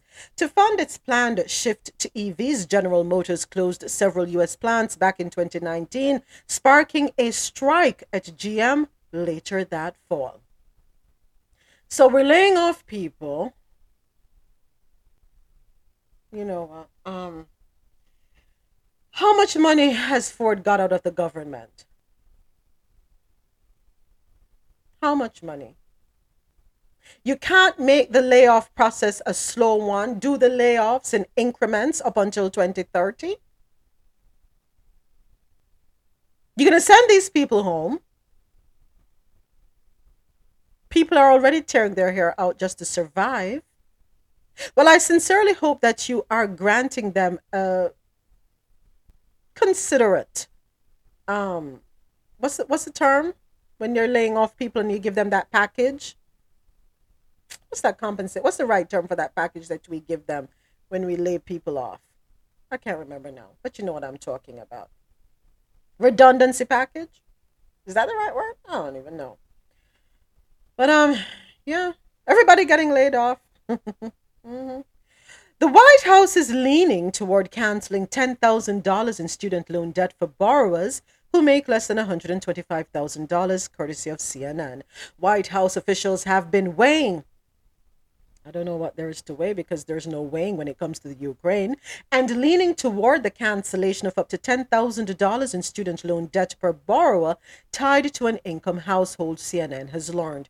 According to multiple sources familiar with the discussions, the plan is designed to offer the forgiveness to individuals who earn less than $125,000 per year. In addition to that baseline of student loan debt forgiveness for individuals who fall under a certain income level, administration officials have also recently discussed the possibility of additional forgiveness for specific subsets of the population. This is according to sources familiar with internal discussions in the administration. The announcement could come as early as today, but it is not clear that a final decision on the details of the announcement, as well as the timing, has been made and there could always be 11th hour changes. The White House is also expected to address in the coming days whether to extend again the current pause on federal student loan payments, which is set to expire August 31st. CNN has reached out to the White House for comment. Some people feel that they're going to go ahead and do it because it's um, an election year and they need the votes and it's going to be a political move, a strategy politically motivated strategy. Um, so you you you, you eliminate ten thousand now. What's going to happen in the future? What's going to happen next year for the new set of borrowers? Is there going to be a ten thousand dollar reduction on tuition? Me, or let me put it this way: Let us say um, college tuition on any college throughout the US is $40,000 for the year. Are they going to subsidize it by saying, okay, we, the government, we will, and put it in writing that we are going to pay $10,000 and you foot the rest, the $30,000, whether it's through grants, scholarships, whatever. Is that going to be happening down the road? Or is this just $10,000 this year? That's it, nothing else keep it moving. Because if that's the approach, in my opinion, I don't think that's the best approach. I, you know, but I don't know if my recommendation makes sense. Someone else who's more of an economist, financial strategist, please share your thoughts.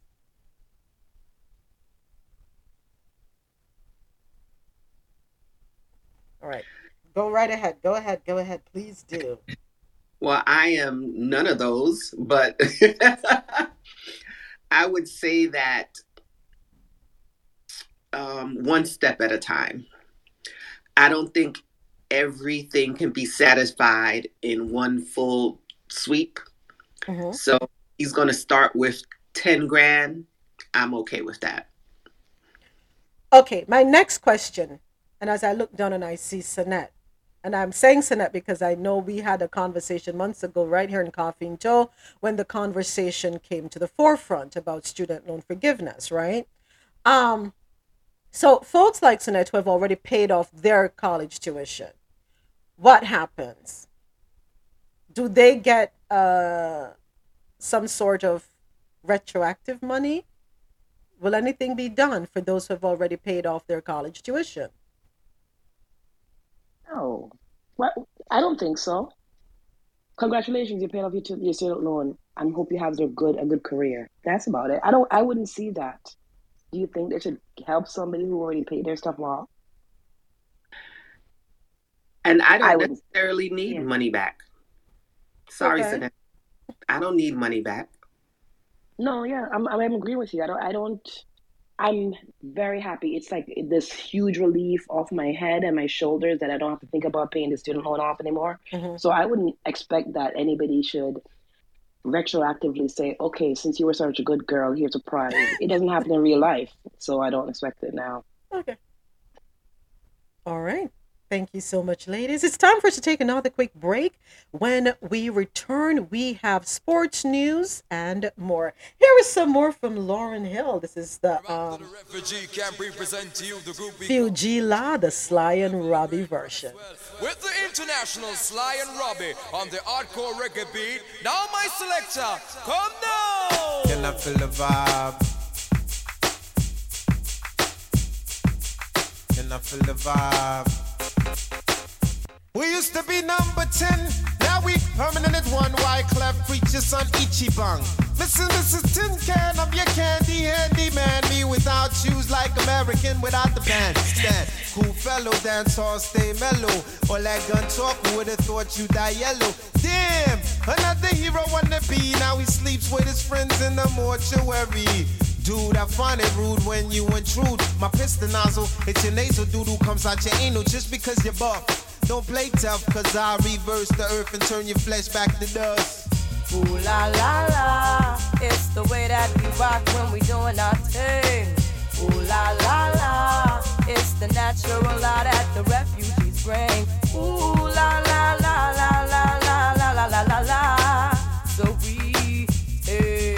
Shalom, me like no one before.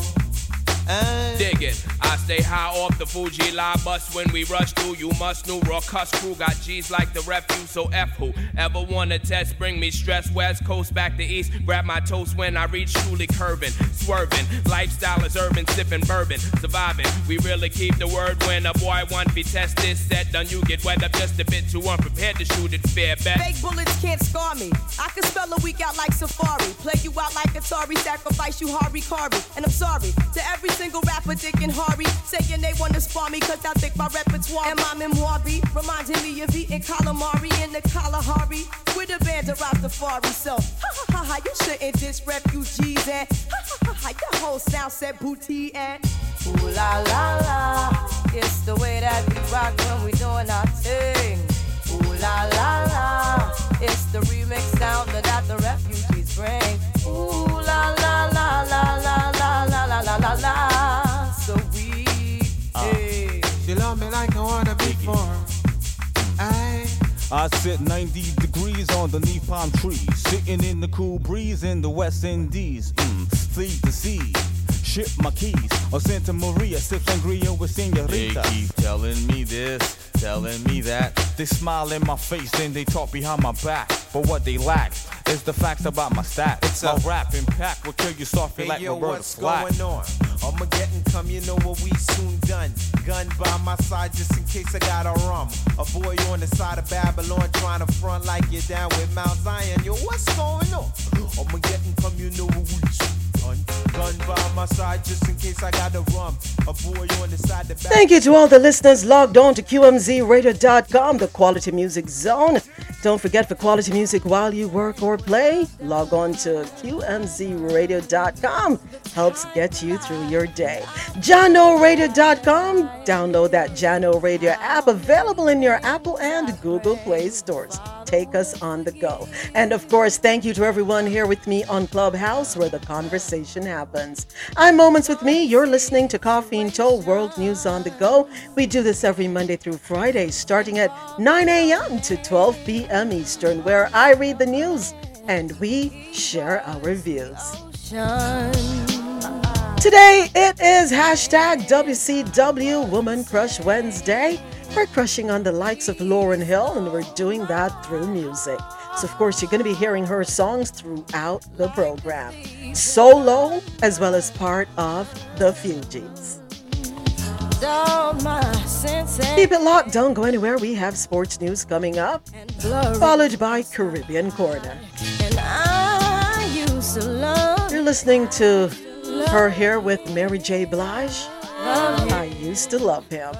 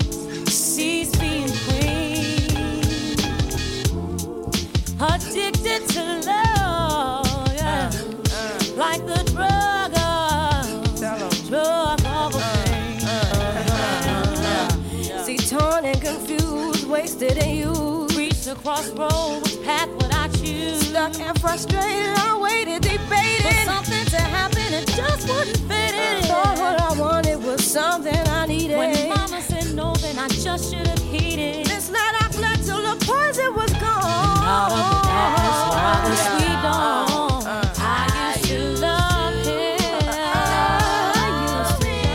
Thank you once again to everyone who's tuned in on QMZRadio.com, JanoRadio.com, and everyone right here on Clubhouse. And now it's time for us to keep it moving.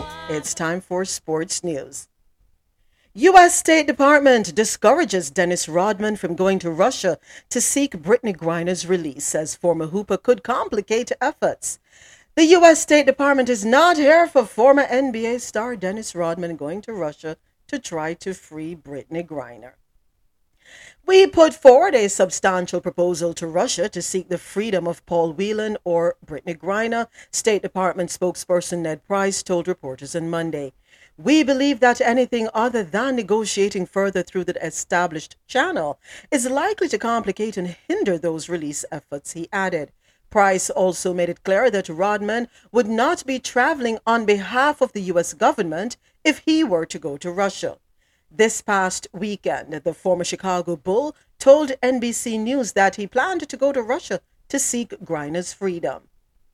He said, I got permission to go to Russia to help that girl. I'm trying to go this week. Griner, as we know, is currently serving a nine year prison sentence after pleading guilty to drug smuggling charges. Earlier this year, the WNBA player was arrested at a Moscow airport after authorities found canisters with cannabis oil in her bag. She has been adamant that the banned substances were not intentionally packed. The U.S. has since declared Griner as wrongfully detained. You know, he might stand a better chance. I'm just saying. Because isn't he friends with the leader of North Korea as well? And um, I think he's friends with Putin. Am I wrong? Or I don't know. But I think he is, if memory serves me well. He might Right. ju- He Go ahead. Go ahead. No. So he so he was close with um Kim Jong Un, who like idolized him, but that has nothing to do with Putin. I I really he don't even he said that girl. I think he should really please stay at home. Don't go anywhere. Plus, he's so flamboyant. I'm not saying he's gay, Mm-hmm. but he's so flamboyant that is not going to work for her. It's going to work against her. Mm. Russia is anti-gay, big time anti-gay, and his flamboyant self will not work out very well for anybody. Done speaking. Sinette, gotta love Sinette, right? Um, But what if it's worth a shot, though, Sinette? What if somehow we don't know what he what line of argument, what his negotiating strategy will be or could be, but what if somehow miraculously they actually listen to him? You use the right word, miraculously. I I honestly do not see Dennis Rodman being anybody's no, what is that term? Negotiator. No, no, no, no, no, no, no. If if this was in North Korea, yes, please send Dennis. He'll go say, "Hey, come on, Kim. You know we're buddies. Let her go." But this is a different person. Okay. So then he's not he's not on friendly terms then. He's not on first name basis with um Putin. Not to my knowledge. Okay. I've never heard anything about Dennis Rodman and um, Vladimir Putin. Never. Hmm. So, for me, who does Dennis Rodman think he is? no, seriously.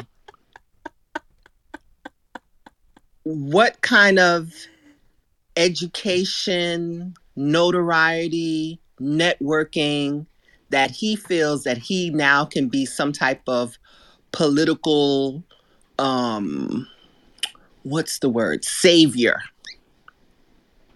Who is dennis rodman? A basketball player Going to see the um see about another basketball player. okay fabian let's let fabian Yeah, talk go ahead, he's Fabian. the sports guy he's the Come sports true, guy Fabian. Come to Un- unleash the lion this morning. Come true, Fabian.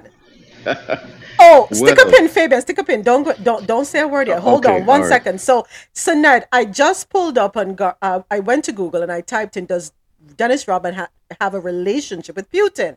Uh, well, it seems so. It seems so. According to BleacherReport.com, he seems to have a relationship, and he believes that his relationship with Russian President Vladimir Putin will assist in the efforts to help Griner. But go right ahead, um, Fabian. I do apologize. No, not at all. So, uh, you know, moments. Um, this thing Is it me or did I lose Fabian? where it's sometime where you fabian don't know. you're in the matrix can you start over Start over, Fabian. Start over. Start over. Okay, can you hear me now? Yes, go ahead. Okay, all right. I apologize for that. No, I was saying this political thing can be really uh, kind of really weird sometimes as far as uh, relationships. And I would not put it past Dennis, uh, and here is why. I don't think that he would be traveling into this um, situation unless he had some guarantees on his end. And he has stated as much that he does have a relationship with Putin. Maybe it's not as publicized as the one with the with the uh, South Korean dictator, whatever the case might be. But I would I would give it a shot. But uh, you know, the U.S. government does not want to be upstaged by by somebody that is considered, you know, half loony or whatever the case might be. So they are saying, no, stay out of this right now. But the price that they will have to pay, uh, with or without Dennis interceding, is going to be pretty steep. Uh, they already want that um, that arms dealer, and I think Russia is going to want even much more than that. So uh, I think Dennis has a shot, but I don't think the U.S. government wants to be upstaged by him, and that's why they're telling him to pretty much stay put and stay quiet. They want him to stand down. Okay. Yes. Yep. Yeah. Grand rising, everyone. Morning, Awful. I can stand corrected on that one. All right. Yes. I Yes, still, I still don't have I still don't have high hopes, but uh, I'm, I'm going to mute now. Yeah, neither do I. Neither do I, Sanette. But you know, for what it's worth, let's see. Go ahead, Afo. Good morning. Hi, morning. No, no, no, I was just saying rising, that's all. Oh, nice to have you. Okay. Sure. So let's see what happens. Um yeah, I know I had heard some time ago that there was some relationship, as you said, Fabian, not a publicized relationship. Um, the level of his, the degree of his influence, not too sure about that. Um, yes, Sinette, I have to agree with you with his flamboyancy may be a hindrance. Probably he might just dye his hair black and, you know, take out the what you call it, the jewelry out of his nostrils and put all the rings to the side and put on a suit, I don't know. They may take him seriously because it's kind of hard to take someone seriously if there's so many distractions going on in their attire and you know how they present themselves, right? Grand Rising. Good morning, Chief. Oh, you can finally hear me. I'm sorry. That's okay. Go right ahead. So, so interrupted. That's okay. I'll go right ahead. You know, I'm, I'm I have to side with Fabian, and you know, I think we um, we underestimate. You know, it's like going to somebody's funeral, right? Somebody's uh, passing away ceremony, and you start to hear all these things that a person was involved in that you never knew about. Like, oh my God, I didn't know all this stuff about this person. And and typically, the people we underestimate the most have the most influence, right? In in areas that we we haven't even thought about. I mean, this is the same guy who met with uh, the president of North Korea, you know, and, and so we look at those relationships that these people have in those in those regions, and those alliances that people have in those regions, and you start to see some things that you may not otherwise see. I mean, the fact that the like uh, like Sonette said, this idea of being upstaged, that's that's pretty real. The fact that they're afraid of being upstaged tells you that this person is somebody. Uh, and why- you see what I'm saying? So why would a super country, super nation, be concerned about Dennis Rodman if he was a nobody? That's a great I'll leave it right there. And and Chief, why would he put himself in that perilous uh, position? Uh, all that Russia's going through. Uh, we know Putin's uh, uh, track record. I, you know, Rodman might be one of these irreverent kind of guys and wild and crazy party guy back in the day, but trust me, he ain't no fool. He ain't no fool. That's right. That's right. I mean, he's not somebody who's just drifted off into no man's land and been forgotten about. If his name comes up, you you can miss his name for for three years, but if his name comes up, everybody knows it. Yeah. Yep. So why did he wait until after she's convicted? Strategy, strategy, strategy. It's called chestnut checkers, right? Seriously, Chinese checkers. And and just like how the U.S. doesn't want to be upstaged, uh, what a great opportunity for Putin to embarrass the U.S. by maybe, Absolutely. uh, uh, by maybe working something out with Rodman. So it's a two-edged sword here. So I would not put it past Putin to to at least sit down and listen to Rodman. Interesting perspectives. Yeah. Interesting perspectives. We don't know which way the pendulum is going to swing. We may have our um ideas and our thoughts, but it may just play out. Strategic, strategic moves, I must say. Um, wow. Yeah. Never thought about it that way. Thank you for that perspective. See, me and Sinette see things a little differently, but thank you, Fabian and, and um, Chief, for, you know, showing us a different angle. Uh, me, Sinette, and Javette. Look at it differently. But yeah, he might just surprise us. Um, yeah, yeah, yeah, yeah. All right, well, it is time for Caribbean Corner.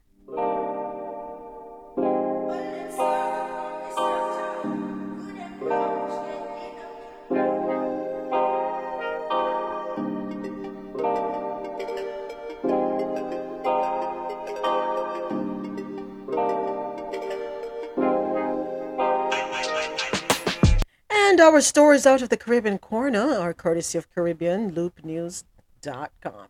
Our first story, we start off in Barbados. Former NIS officer says more than three pregnancies may get you fired. Ooh, interesting.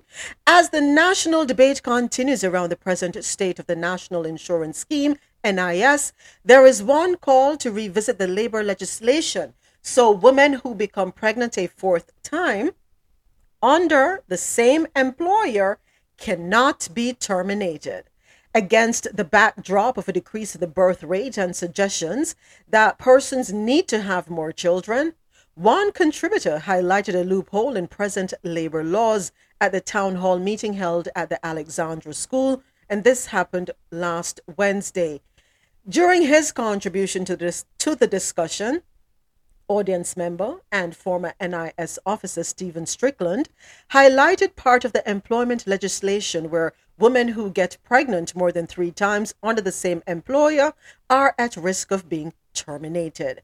If a lady is pregnant the fourth time and she applies for maternity leave from her employer, the employer can invoke the legislation and terminate her just because she got pregnant. So, we are encouraging persons to get more children, but if you miss and get more than three with the same employer, you're gone through the edos, and that has got to be changed. Strickland stated. The former officer of the NIS revealed that he stumbled across this particular information by accident many years ago, but stated that he had it verified with the Labor Department before attending the evening's town hall meeting in the hall of the Alexandra School.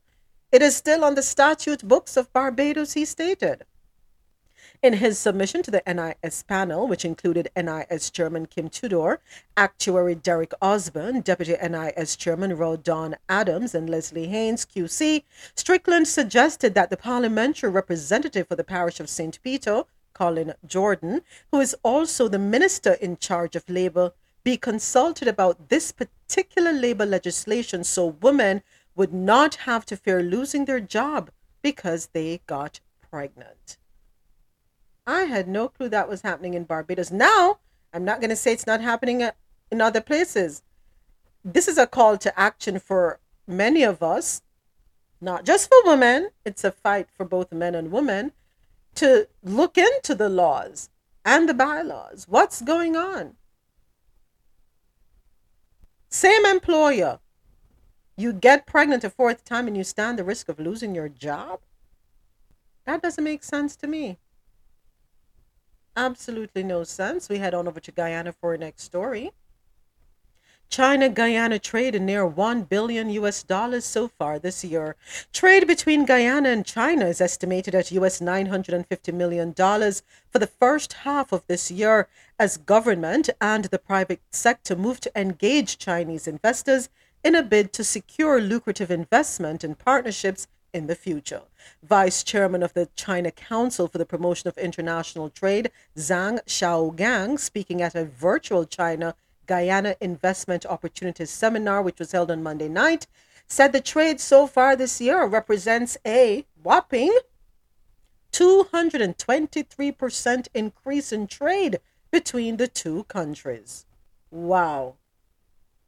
Hmm, that's a lot. China ain't going nowhere. But let me ask a question. As I'm reading that article, and I know that every um what you call it, president elect, everyone who has or has hopes of getting into the White House has always spoken about increasing production here in the US so that we're less dependent on China have we satisfactorily made moves in that direction? Because based on this story out of Guyana, it seems as though Guyana, well, like other countries, imports almost everything from a pin to an ankle from China.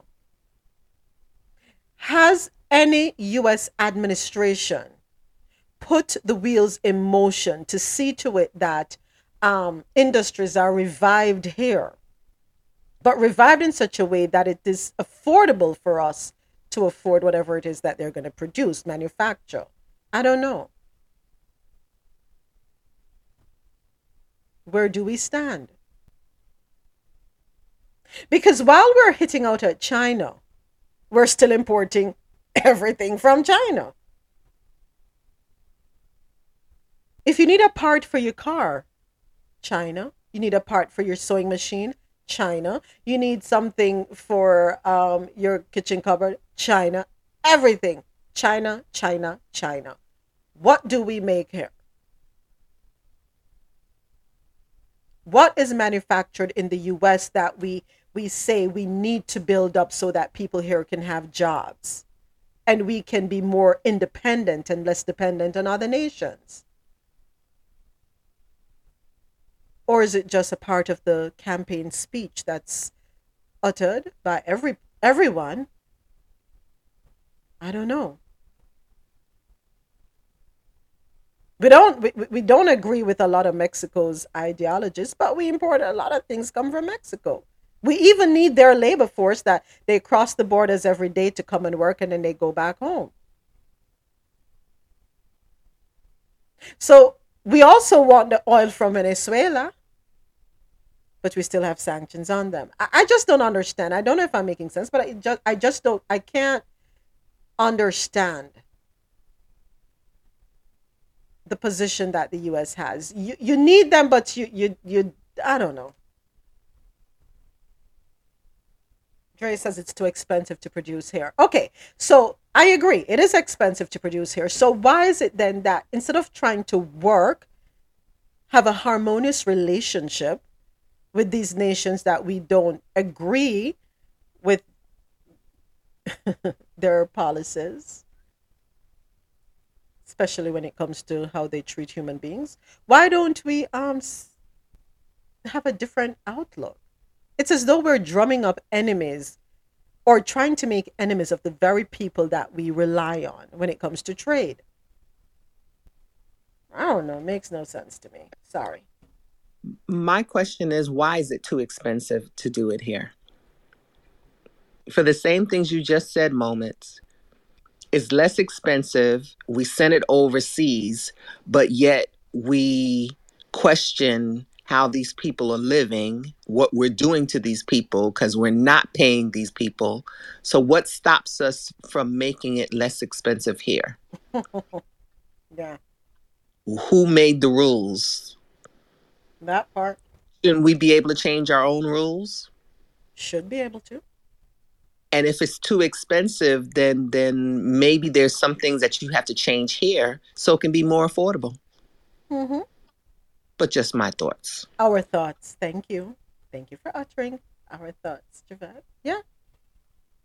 Makes no sense. Car parts. Why should we be sending to China for car parts? Why should car parts have to come across the ocean? Why can't car parts be made here? Or why do we have to send south of the border? Why can't they be made here and made at an affordable cost? You see, we have to adopt the Chinese mentality, which I learned from shopkeepers back in Jamaica. Reverse the way we think. We have the mentality high profit, not realizing that high profit is small sales, right? The Chinese is small profit, more sales, which in the long run end up to more. So you make it affordable. Guess what? You're going to have to keep manufacturing because there's going to be a demand. Because it, it's affordable, so people can afford it. Yes, yes, yes. We want more of it, more, more, more, more, more. And that's where the Chinese has us. Now, yes, we complain, as Javette pointed out, about the sweatshops, people being paid way less than they ought. And let, let's just throw a figure out there, and I'm giving it the high end $5 to, to create a t shirt. And that's really on the high end, trust and believe, in China. But the same t shirt is sold for $120 in one of the stores, the brands that we clamor for. Louis Vuitton, they have a factory in China. That's where they make the bags in China. What's the cheapest Louis Vuitton bag? Right? Yeah. So everybody is thinking to make more money. You know what? on to Jamaica for our next. Sorry, go right ahead before I move on. No, I was going to say it's not just high pricing things as well. I was I was getting dressed for carnival and I have a handkerchief, an Antiguan handkerchief that I had bought new. And I think I put it on IG. It had a tag on there. So I just happened to look at the tag. That Antiguan flag was made in China. That handkerchief that I bought was made in China. Blew my mind. But Blew Javette, my mind. Javette, you remember the I No, I MAGA? tell you something. You hold, hold on. I'm Do sorry. you remember I was talking to MAGA? When when um what's his name? I had Trump. a um uh I like um, African stuff. Mhm. So I have a mask. It was a shadow box mask made in China. Seriously? Okay, I yield my mic. Go ahead, Chief. I'm sorry. I was having an alternative discussion. um, no, what's funny though about what uh, Javette just said, I remember I was filming at a, uh Trump rally, and I couldn't help myself. I was going to bring that It was up, so many. It was so many people. There were so many people at this this uh, vendor station buying these Trump shirts, right? And so I went up like I was going to buy one, and I said, "Catch this on camera." I told the camera lady, "Check, catch this on camera." And I said, "Oh my God, I got to have one of those shirts. This is really cool." You know what I'm saying? They and they just lit up like he's one of us. You know, it was funny. and so and so I got the shirt, and I said, "Oh hell no! This shirt is made in China. Are you mm-hmm. serious?" Mm-hmm. What about make America great again? Oh, That it was part. the funniest thing in the world. But you should have seen all the people who had a bag full of stuff already. Mm-hmm. Yeah. Oh, it was hilarious. He's I going. He, myself. yeah, Chief. He went around the country campaigning, "Make America Great Again." I remember when he he turned his nose up at Mexico and they stopped making his ties in Mexico. You Remember that? Make America Yeah, Great. Again, but all the ties are made in Mexico. We don't Another want. The, thing funny. I was. go ahead. Go ahead. I'm sorry. Go ahead. We don't I was- want the I- I- one more thing. here. I was gonna. Okay, are you hearing me? Right, I right, think we're, exactly. Yeah, he don't want the illegals here, but they're the ones working in the vineyards for his sons. Yeah, I was in Germany and I was in a gift shop, and they had this T-shirt of Trump, and he had a, and he had these gold necklaces around his neck, and it had and they took the body of Tupac and made it white. He had thug on his belly. Oh my God, it was the funniest thing in the world. I said this, but the perception of this man across the globe is hilarious. But that's what he likes. He doesn't care if it's good attention, bad attention, it's attention. He doesn't care. The hypocrisy, right? Our next story, we head on over to Jamaica. More than 100 teachers have left the school system, said Education Minister. What you expect? The government of Jamaica confirmed on Monday that it estimated that about 167 teachers had left their positions in the school system over the past two months. Teachers, like everyone else, make very personal decisions to migrate, and we're sorry to see them go, but we respect their decisions. Obviously, resignations that would have happened in the last school year, we would have seen where many of those would have been filled and so those would not be in this number that I'm quoting to you this morning. That's according to Education Minister Fayval Williams in a news conference. Of course, we're still getting information from our school principals, and so this number 167 could change as we move towards the end of August and into September. The new school year begins on the 5th of September, and even up to that time, there may be resignations, she added. Williams, who was addressing teacher migration, told reporters that although the numbers may raise alarm, the situation is under control. She said that the ministry has implemented several strategies to mitigate any potential falling out from the mass migration and that 964 specialist teachers who have just completed their studies are now available for employment in the national school system. Last week, the Jamaica Teachers Association, JTA, warned of the exodus of teachers this year, noting that over 400 have left the island to take up lucrative job opportunities in the United States. Williams told reporters that looking at our 2022 teacher training graduates by specialization, I see accounting majors, biology, chemistry teachers, computer science, business education, and early childhood education teachers. Yeah.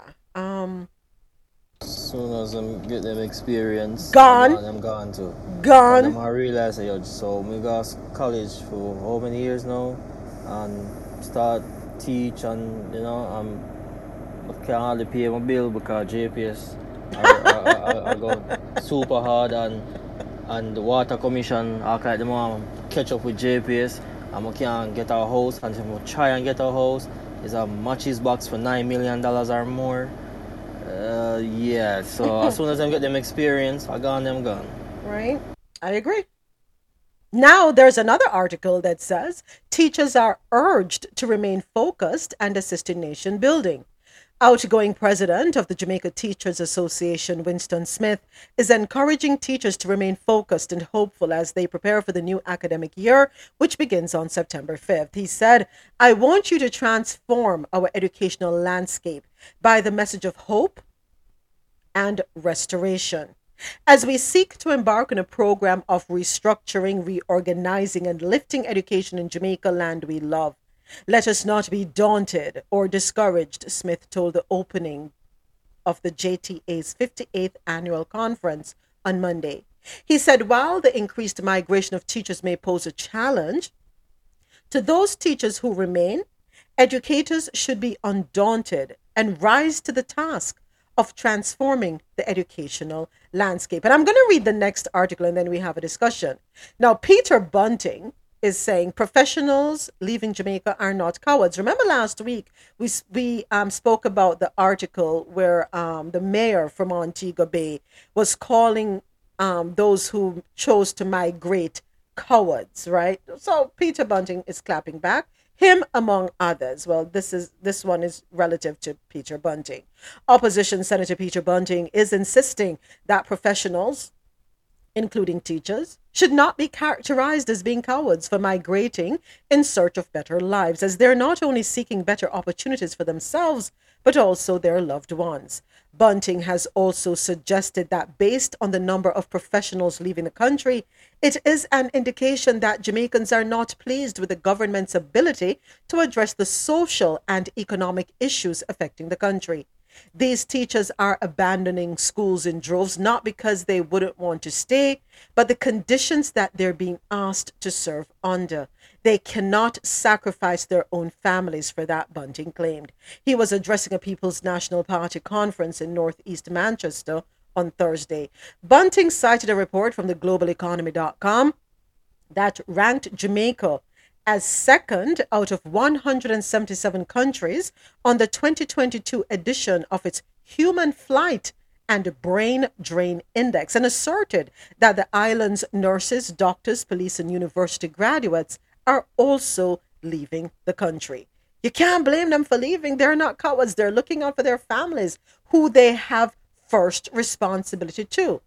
In turning to the island's economy and cost of living, the opposition spokesman on national security said the promises by the government are not being met. He pointed to the 2016 promise of 5% growth in gross domestic product in four years as an example. According to Bunting, the PNP remains undeterred in speaking on the myriad of issues affecting the, the Jamaican people, despite some people being critical of him and the party's activism those who work on six month contracts for 20 years straight, who don't have any of the protection of the labor legislation that Michael Manley put in, they need the People's National Party to speak on their behalf. The farmers in northeast Manchester, in fact, all over Manchester, St. Elizabeth, Trelawny, and Clarendon, who pay $1,500 a bag for fertilizer, need the PNP to speak on their behalf. And there's nothing that's going to deter us from doing that, declared Bunting. And while they're asking teachers to remain. Here goes the JPS saying customers are to see an increase in light bills. The Jamaica Public Service customers will see an average increase of approximately 0.7% on their bills next month. This follows the Office of Utilities Regulation OUR assessment of the power company's 2022 annual review and extraordinary rate review application. Based on the OUR's analysis, JPS's proposed adjustment to the rates would have an average overall impact of 2%, the regulator said. Meanwhile, the average increase in the overall rates varies from 0.4% for the very large commercial and industrial customers to 1.2% for the large commercial and industrial customers. Our the OUR sorry approved a revenue target of 48.16 billion dollars for 2022, down from the $51.3 billion proposed by JPS. So, bundle it all together.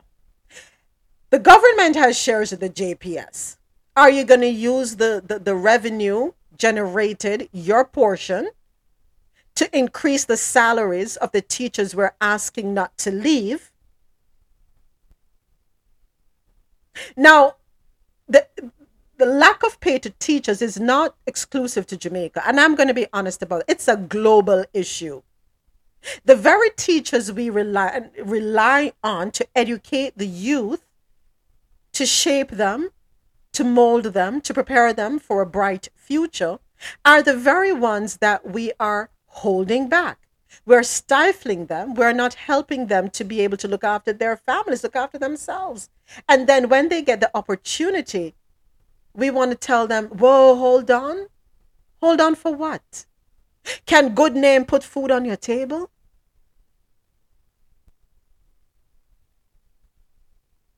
I'm passionate about it because my mother was an educator for many years. It's the only profession she ever had.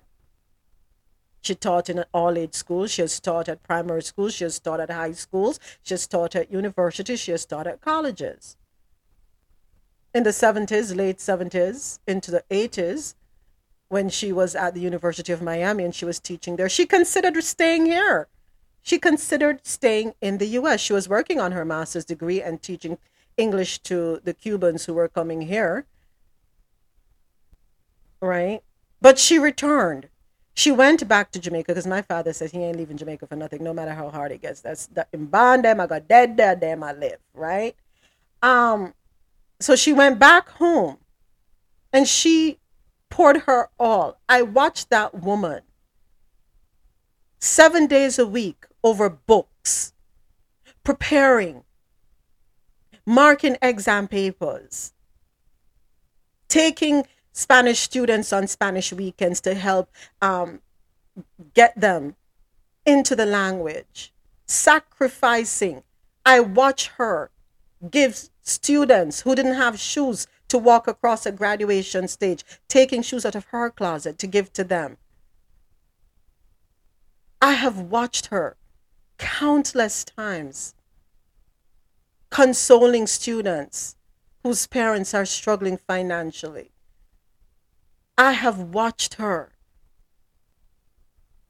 be at school by 7.30 in the morning, not leaving sometimes until 9 o'clock at night, coming home, getting a two-hour nap, getting up again, being at her desk, marking books, marking papers, not going back to bed until 4 o'clock, to be up again by 6 teach and i'm not I, i'm not just defending teachers from the outside i'm defending them from the inside because i lived it.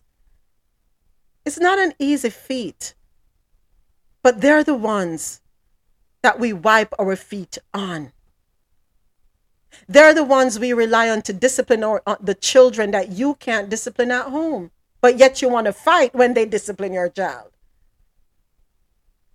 they're the ones who are going into their pockets and taking out money to give your child to get a snack because your child not have it.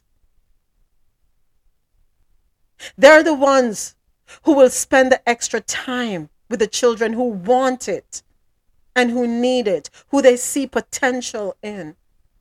To what? To no avail. How much more can we ask them to hold on, hold on, pound what? Hold on to what? After over 40 years serving the country, the only thing my mother has to show is an OD, an Order of Distinction. Because the pension, the pension, we don't even want to talk about that. Joking. We don't even want to talk about that. So I am talking and I can speak because I am the daughter of an educator in Jamaica who had the opportunity to leave if she wanted to, but never did because she believed. And people might say, well, will you get out of it? You know what she will tell you she got out of it? The satisfaction of seeing so many of the students that passed through her hands excelling, doing very well. It put a smile on her face the last election. Um, I think there are five or six young ladies in government right now at high levels, very high levels. And she's proud of them because she taught each and every one of them. That woman has written so many letters of recommendation. People have got hired because of her.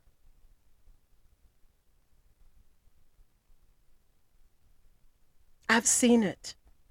We rely on teachers to be the backbones of our countries, but we don't hold them in high regard. We need to do better. And Jamaica, how, what are we asking them to hold on to? So them not to worry about having a retirement because the pension can't cut it. Me, I tell you, the pension can't do it. When my mother tells me what she gets for pension, I laugh. We laugh hysterically because she's like, you, you, well, you, you can't cry. You can't do no better but laugh. And to know that when she retired, she was she retired as a principal, a high school principal for one of the best schools in this country.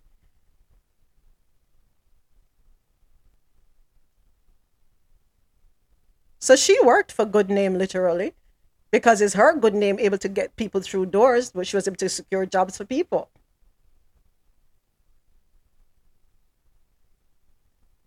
We need to do better, Jamaica. That's all I'm gonna say. I'm done speaking. Same, same. Right now, in the US, are the same thing I'm gonna go through right now. What? Teacher shortage, right Or in the. US? Yeah, teacher shortage I'm going go through right now. You get me? So, uh, uh, coming across the same thing everywhere. But over here, so, it kind of, how to say, you don't know the dollar is just a dollar in every country, so. While who born and grow over here, so might say, hey, look, man, I go work for that. You know what I mean? The ones that walk come from like Jamaica and them, you know, and other places in the Caribbean come over here and become a teacher. It kind of, they might not get where, I know, I guess it kind of work out for them because again, the dollar, the exchange rate and all them something, so it better when they bring it back to the film country. You get me? So, I just saw the things that they want. We have to make decisions that are best for us, um, Afro. We have to. And it is a global situation. We rely on teachers to prepare people for politics, don't we? We we we teach the lawyers, the future lawyers. We teach the future. Well, not we, but they, because I'm not a teacher. I don't. I could never do it because me me end up in jail for kill somebody pitney. Um, but they they teach future lawyers, future doctors, future engineers, future future IT specialists, future pilots, future teachers. We rely on teachers to teach everybody. So why treat them the way we do globally? Why do we do that? Nursing is the same thing. The, we complain about the level of service that the nurses, their customer service skills. Let me say that. We complain about the customer service skills of the nurses in Jamaica. But you know why they are the way they are? Because what you pay for, what you get. Marlon has a cousin who is a nurse back in Jamaica. And when she talks to me, she's like, Auntie, what me, what me work for? Because school fee, she just get the, her sons to go back to school. $30,000, and that's not all the books. We're not talking about uniform. We're not talking about shoes. We're not talking about school supplies. And the schools there are doing the same thing the schools here do. You need to carry paper towel, toilet paper, spray, this, that, like a whole barrage of things.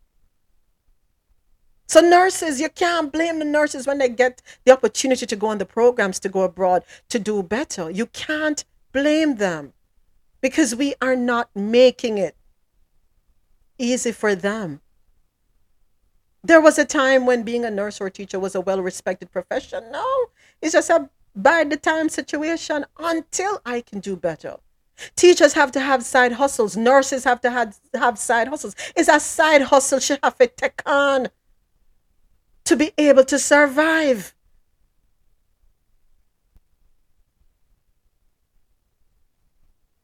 And you shouldn't have to force to be with a man or be with smarty man for able to make it.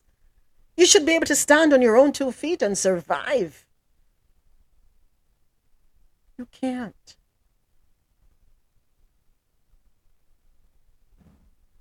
It's truly a labor of love. Me love people, but me not love people pitney that much. Me nah do it. Not doing it. Sorry. Moments, you know what? I completely agree with you. I'm a teacher by profession, even though I'm not teaching now, but we, we, we deal with a lot. And, you know, we leave our profession and go abroad and do what we want to do for what best for us and what serves us. So why when nurses and teachers is doing what best for them and serves them, it's an issue. It should not be an issue. We all have that right to do what, what is best for us, and we should understand that. It shouldn't be rocket science for us to understand that. Thank you, Lisa. Thank you. They don't get it. And a lot of these people are the children of teachers. a lot of them are the children of teachers. So then forget the hardship of this for them parents go through. They forgot. Everybody in this world have had teachers. Just about everybody in this world that is able to go to school have had teachers. And even if you haven't been able to go to school, your parent has taught you. So the skill is always needed. It's always it, it happens every day. We are taught something every day. Even in my young age, I learn things every day. Yeah. Yeah. Pains my heart that you get your pay and you can't even go to the supermarket.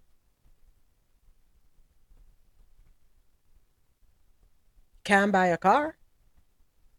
And if you buy the car, I saw a TikTok video with a Jamaica, uh, um, of a teacher in Jamaica, and she was talking about the whole situation that's going on. She says, I'm not going to leave because these children need me. My heart is here. I'm not going to leave them because if we all leave, what's going to happen to them? Well, what's going to happen to the future of Jamaica? But thankfully, she has a side hustle, and that is why she's able to remain. Right? She said she has a vehicle. She got a loan to purchase the vehicle, and the payments are ridiculous. But anyway, she went to the um, credit union for teachers, right, in her parish, because the vehicle needs repair. She's hearing, you know, of course, the mechanic tells her what the bill is going to be. So she goes to the credit union to get a loan to fix the vehicle. She couldn't take out the loan. She couldn't. So the vehicle has to be parked, and she's going to have to save up the little that she can every month to be able to fix the vehicle. The vehicle that is taking her to work and sometimes help allowing her to be able to pick up children she sees along the way. Can I ask how are teachers paid or where is the money coming from? The teachers are paid in Jamaica. Taxpayers. For those who work with the government sector, private insti- institutions are a little different. Right? They're competing, but not as much, right? Because they get better pay. Um, but the public sector, those who, the Ministry of Education foots the bill, and that's through tax. Mm-hmm. Mm-hmm. Mm-hmm. Mm-hmm.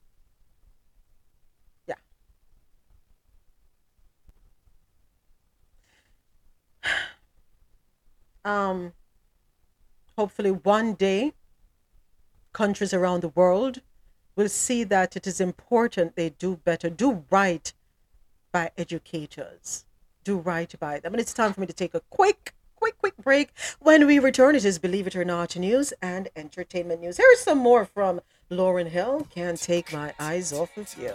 Uh, uh, the, uh, uh, refugee camp, uh, conspiracy theory. Why? Uh, yeah, why? Uh, uh,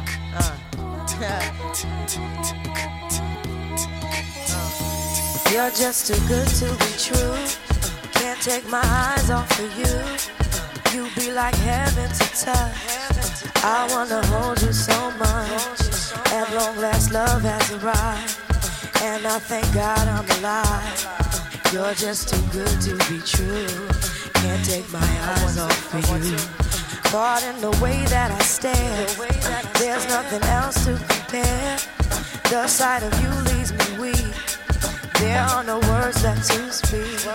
But if you feel like I feel, please let me know that it's real. You're just too good to be true. Can't take my eyes off of you.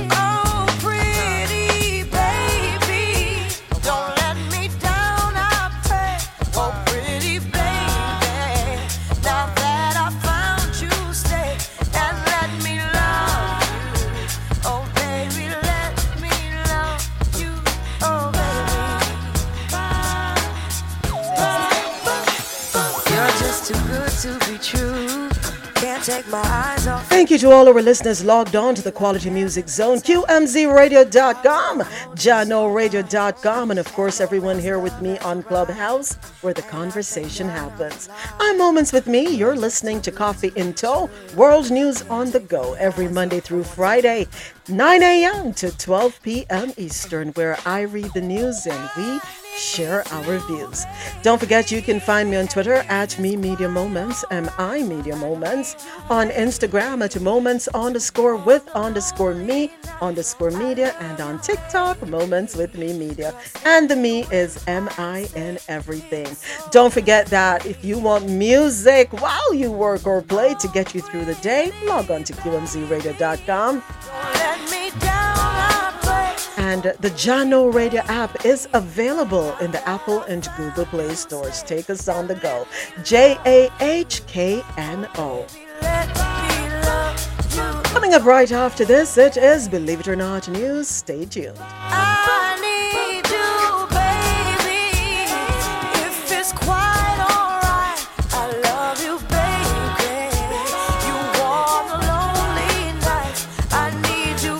It's hashtag WCW Woman Crush Wednesday, and today we are crushing on Lauryn Hill through music. So it's her songs we're playing today.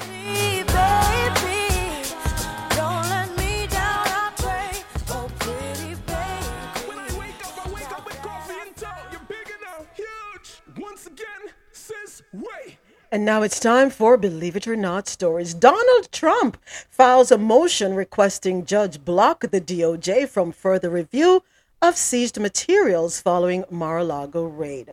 Story courtesy of Baller Alert. So, Donald Trump has filed a motion seeking the opportunity to independently review the classified documents that the FBI found at Mar a Lago. Trump temporarily does not want the Department of Justice to review the classified documents the former president reportedly kept at Mar a Lago. Earlier this month, the FBI searched Trump's Palm Beach, Florida home, where they reportedly found confidential documents. In response, Trump filed a motion requesting a federal judge appoint a special master to review the seized documents. In addition, the motion also requests the Department of Justice be blocked to further review the seized materials. The filing was processed through the U.S. District Court for the Southern District of Florida, CNBC reports. And a California school called the cops on a four year old for not wearing a mask. And I'm just going to read the stories and then we'll have the discussion afterwards, all right? A, father in California is speaking out after a teacher called the police on his four year old son because he did not have a mask on.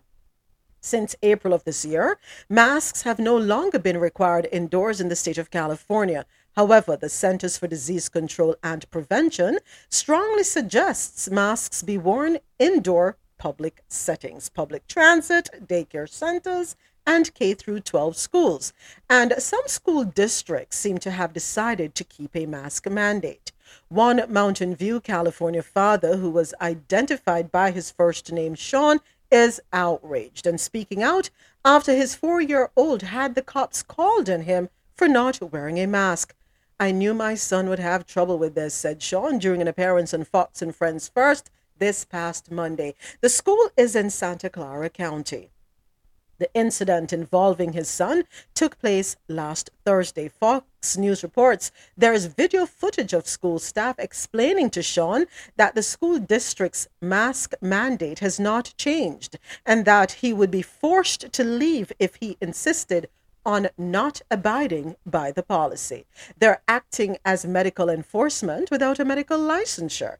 I'm completely outraged because I'm a paramedic by trade. I'm livid about this, said Sean, who has now taken up taken up the guidance of his lawyer, Tracy Henderson. They both claim the district broke the law, Fox News reports. There are currently 3.38 million COVID 19 cases in Los Angeles alone. Wow, there are 438,000 in Santa Clara County. Cell phone video shows MDPD officers blocking a pregnant woman from entering an emergency room in Doral, Florida. This is courtesy of WSVN.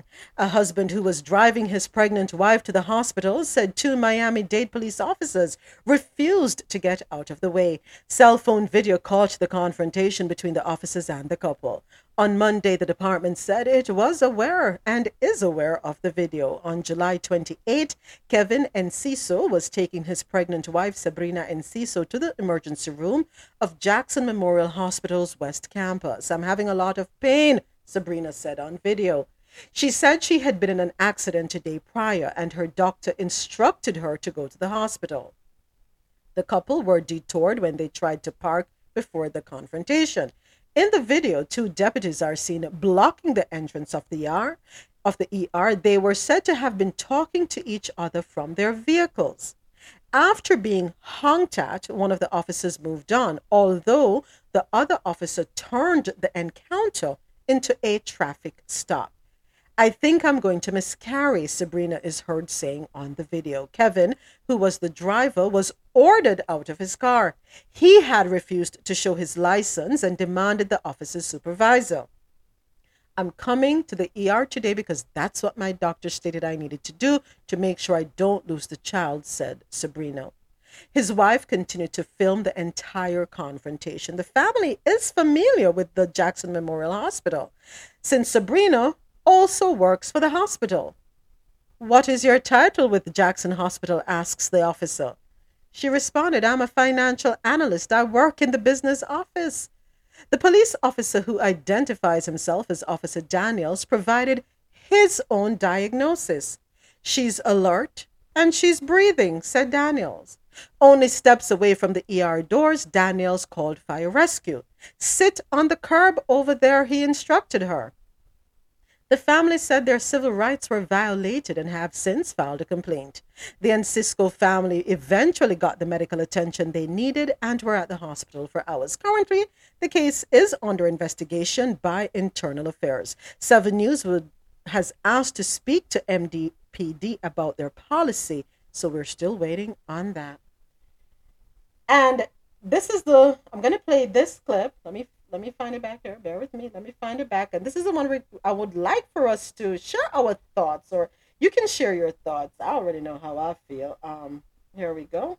Stand idly by why, why, while woke ideology ravages every institution in our society. We must fight the woke in our schools. We must fight the woke in our businesses. We must fight the woke in government agencies. We can never ever surrender to woke ideology. And I'll tell you this, the state of Florida is where woke goes to die. What does woke mean?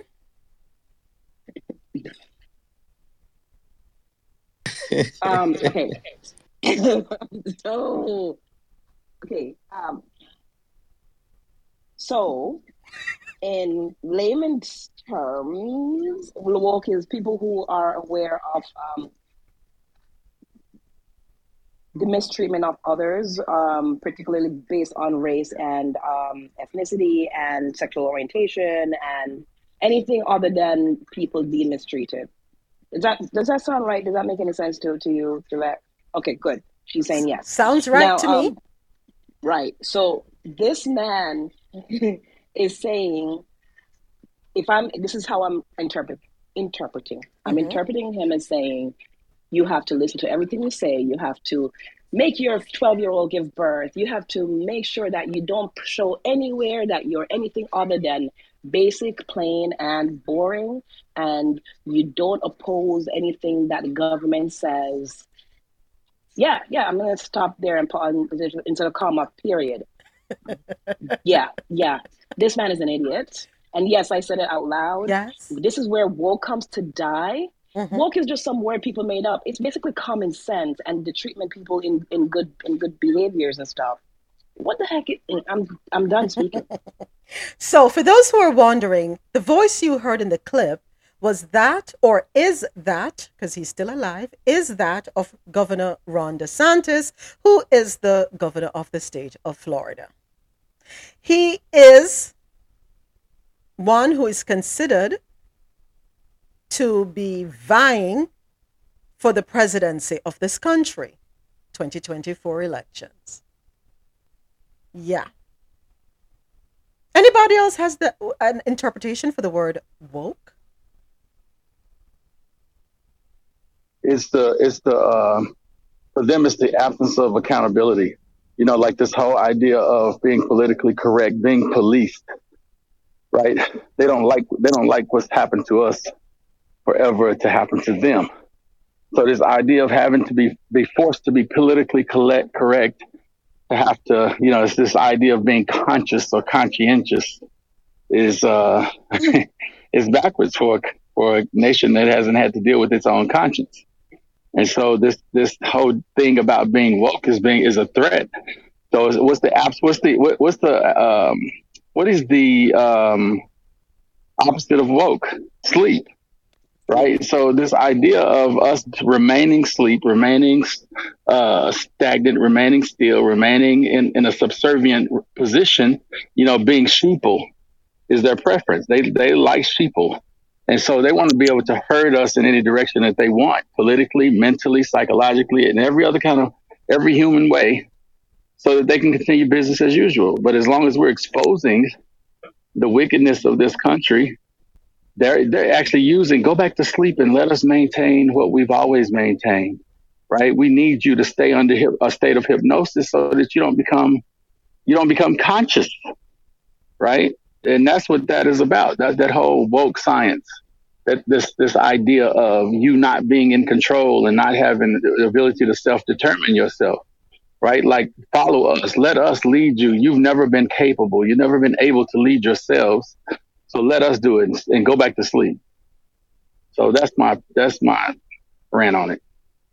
May I read the from um, Merriam-Webster's definition? Yes, please. Okay, it says um, chiefly slang, okay, U.S. slang, aware of and actively attentive to important facts and issues, especially issues of racial and social justice.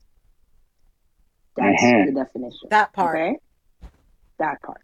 That so part. this is this is absolutely ridiculous that this man and he's not the only one just so so we're 100% clear we hear this all the time from from the um, from the republicans and i shouldn't just pick on a party but from people who believe that we should not be able to seek justice they believe that everything that people are talking about woke people and and then even i don't necessarily love the term either but it doesn't mean that um, we're not against what you do. We're trying to try to make sure that people are getting what they really deserve instead of just being treated poorly.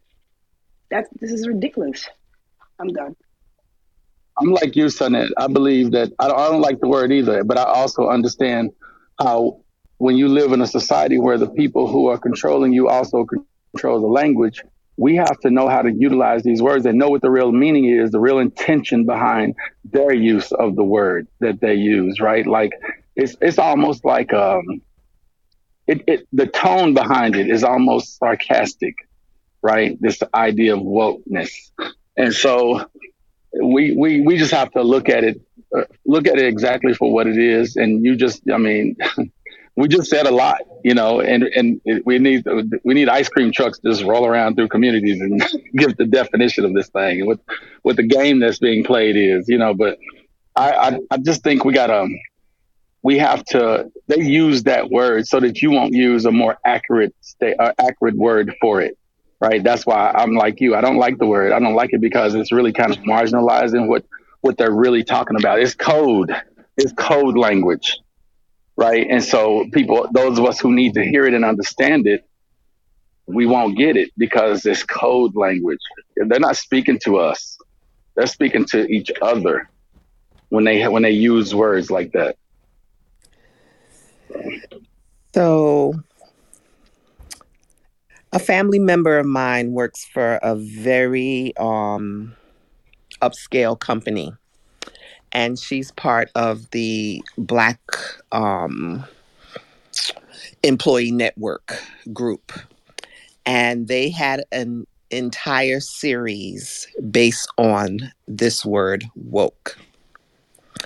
I personally don't have any issue with the word woke, right? Or however we need to express it to let our people understand or become aware that you don't need to be quiet anymore. You can speak up for injustices. Um, I don't even have an issue with him using the term amongst his own party because he's using it in a sarcastic way which um, identifies their awareness of us not sleeping anymore. You can no longer sit back and say, you don't need to learn how to read because your mind is not going to be able to ascertain these letters. You can't run faster than the next person because, you know, your brain is small or whatever the other ridiculousness they used to use to describe certain people in this world. So if he wants to use woke, if they want to speak against woke, if they want to speak against CRT, let them speak about it because they're only making themselves um they're only pointing out to the world their bad mindness, if I want to say that. I yield. I need. I want to know what part of Italy his family's from because he's of Italian descent. His um, father came here from Italy. if they're from the south, you know that um, they're not considered white, right? Um, a lot of Italians think they're white, and they're actually not. Um, that's a whole nother story. Um, what I'm hearing here is you don't have the right to have a voice. You don't have the right to push back. You don't have the right to think. You don't have the right to speak. You don't have the right to think. You do what we tell you will be what we want you to be. That's what I'm hearing. I've always said he's from 2.0. And this further cemented that thought. If there was any doubt in my mind, well, guess what? All doubt is gone. He has certainly put the not even a period, but an exclamation park, exclamation park, exclamation park right there for me. I'm done with him. We are heading in the direction of a dictatorship. That's where we're headed.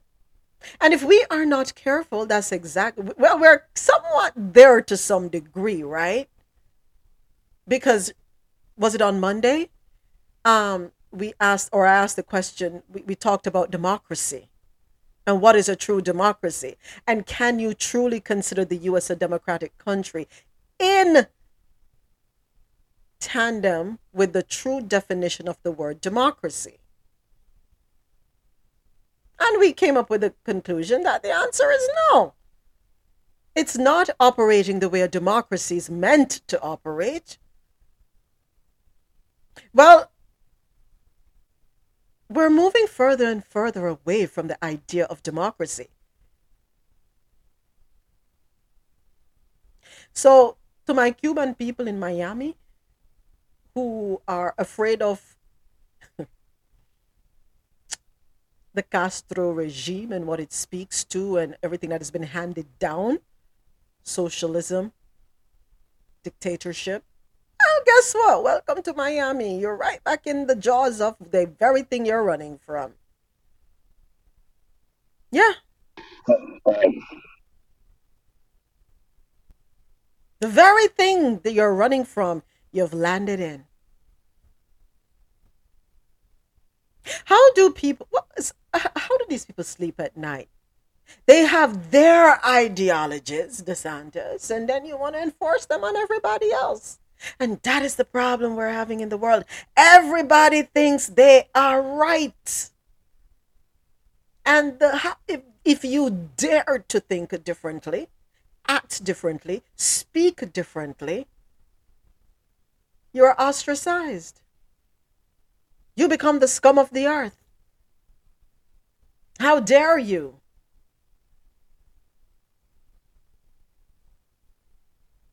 How dare you? Fall in line. This is what we say, and this is how it's going to go. We are going to push back on woke in the business place, in the schools, in government agencies.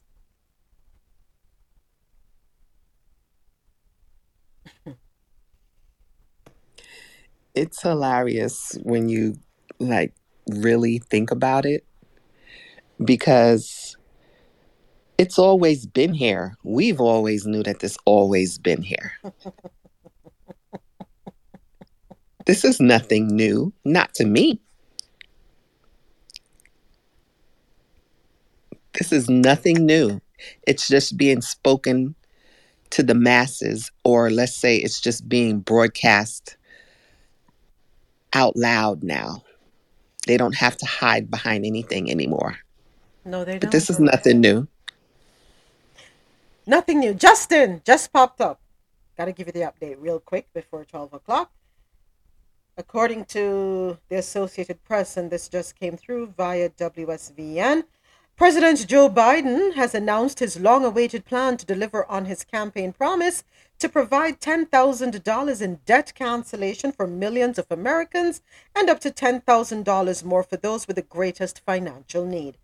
Borrowers who earn less than $125,000 a year or families earning less than 250,000, would be eligible eligible for the $10,000 loan forgiveness, Biden announced in a tweet. For recipients of Pell grants, which are reserved for undergraduates with the most significant financial need, I'm sorry, need, the federal government would cancel up to an additional $10,000 in federal loan debt. Biden is also extending a pause on federal student loan payments for what he called the final time through the end of 2022. He was set to deliver remarks on Wednesday uh, afternoon at the White House to unveil his proposal to the public. If his plan survives legal challenges that are almost certain to come, it would offer a windfall of a swath of the nation in the run up to this fall's midterm elections. More than 43 million people have federal student debt, with an average balance of $37,667, according to federal data. Nearly a third of borrowers owe less than $10,000, and about one half owe less than 20,000. The White House estimates that Biden's announcement would erase the federal student debt of about 20 million people. Proponents say cancellation will narrow the racial wealth gap. Black students are more likely to borrow federal student loans and at higher amounts than others.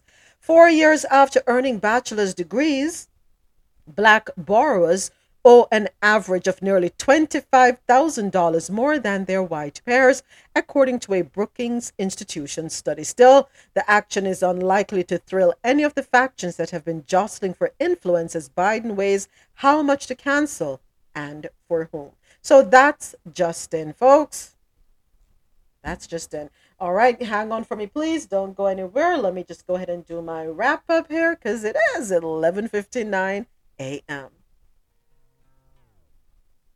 Thank you so much to all our listeners who logged on to QMZRadio.com and JanoRadio.com. Appreciate you tuning in.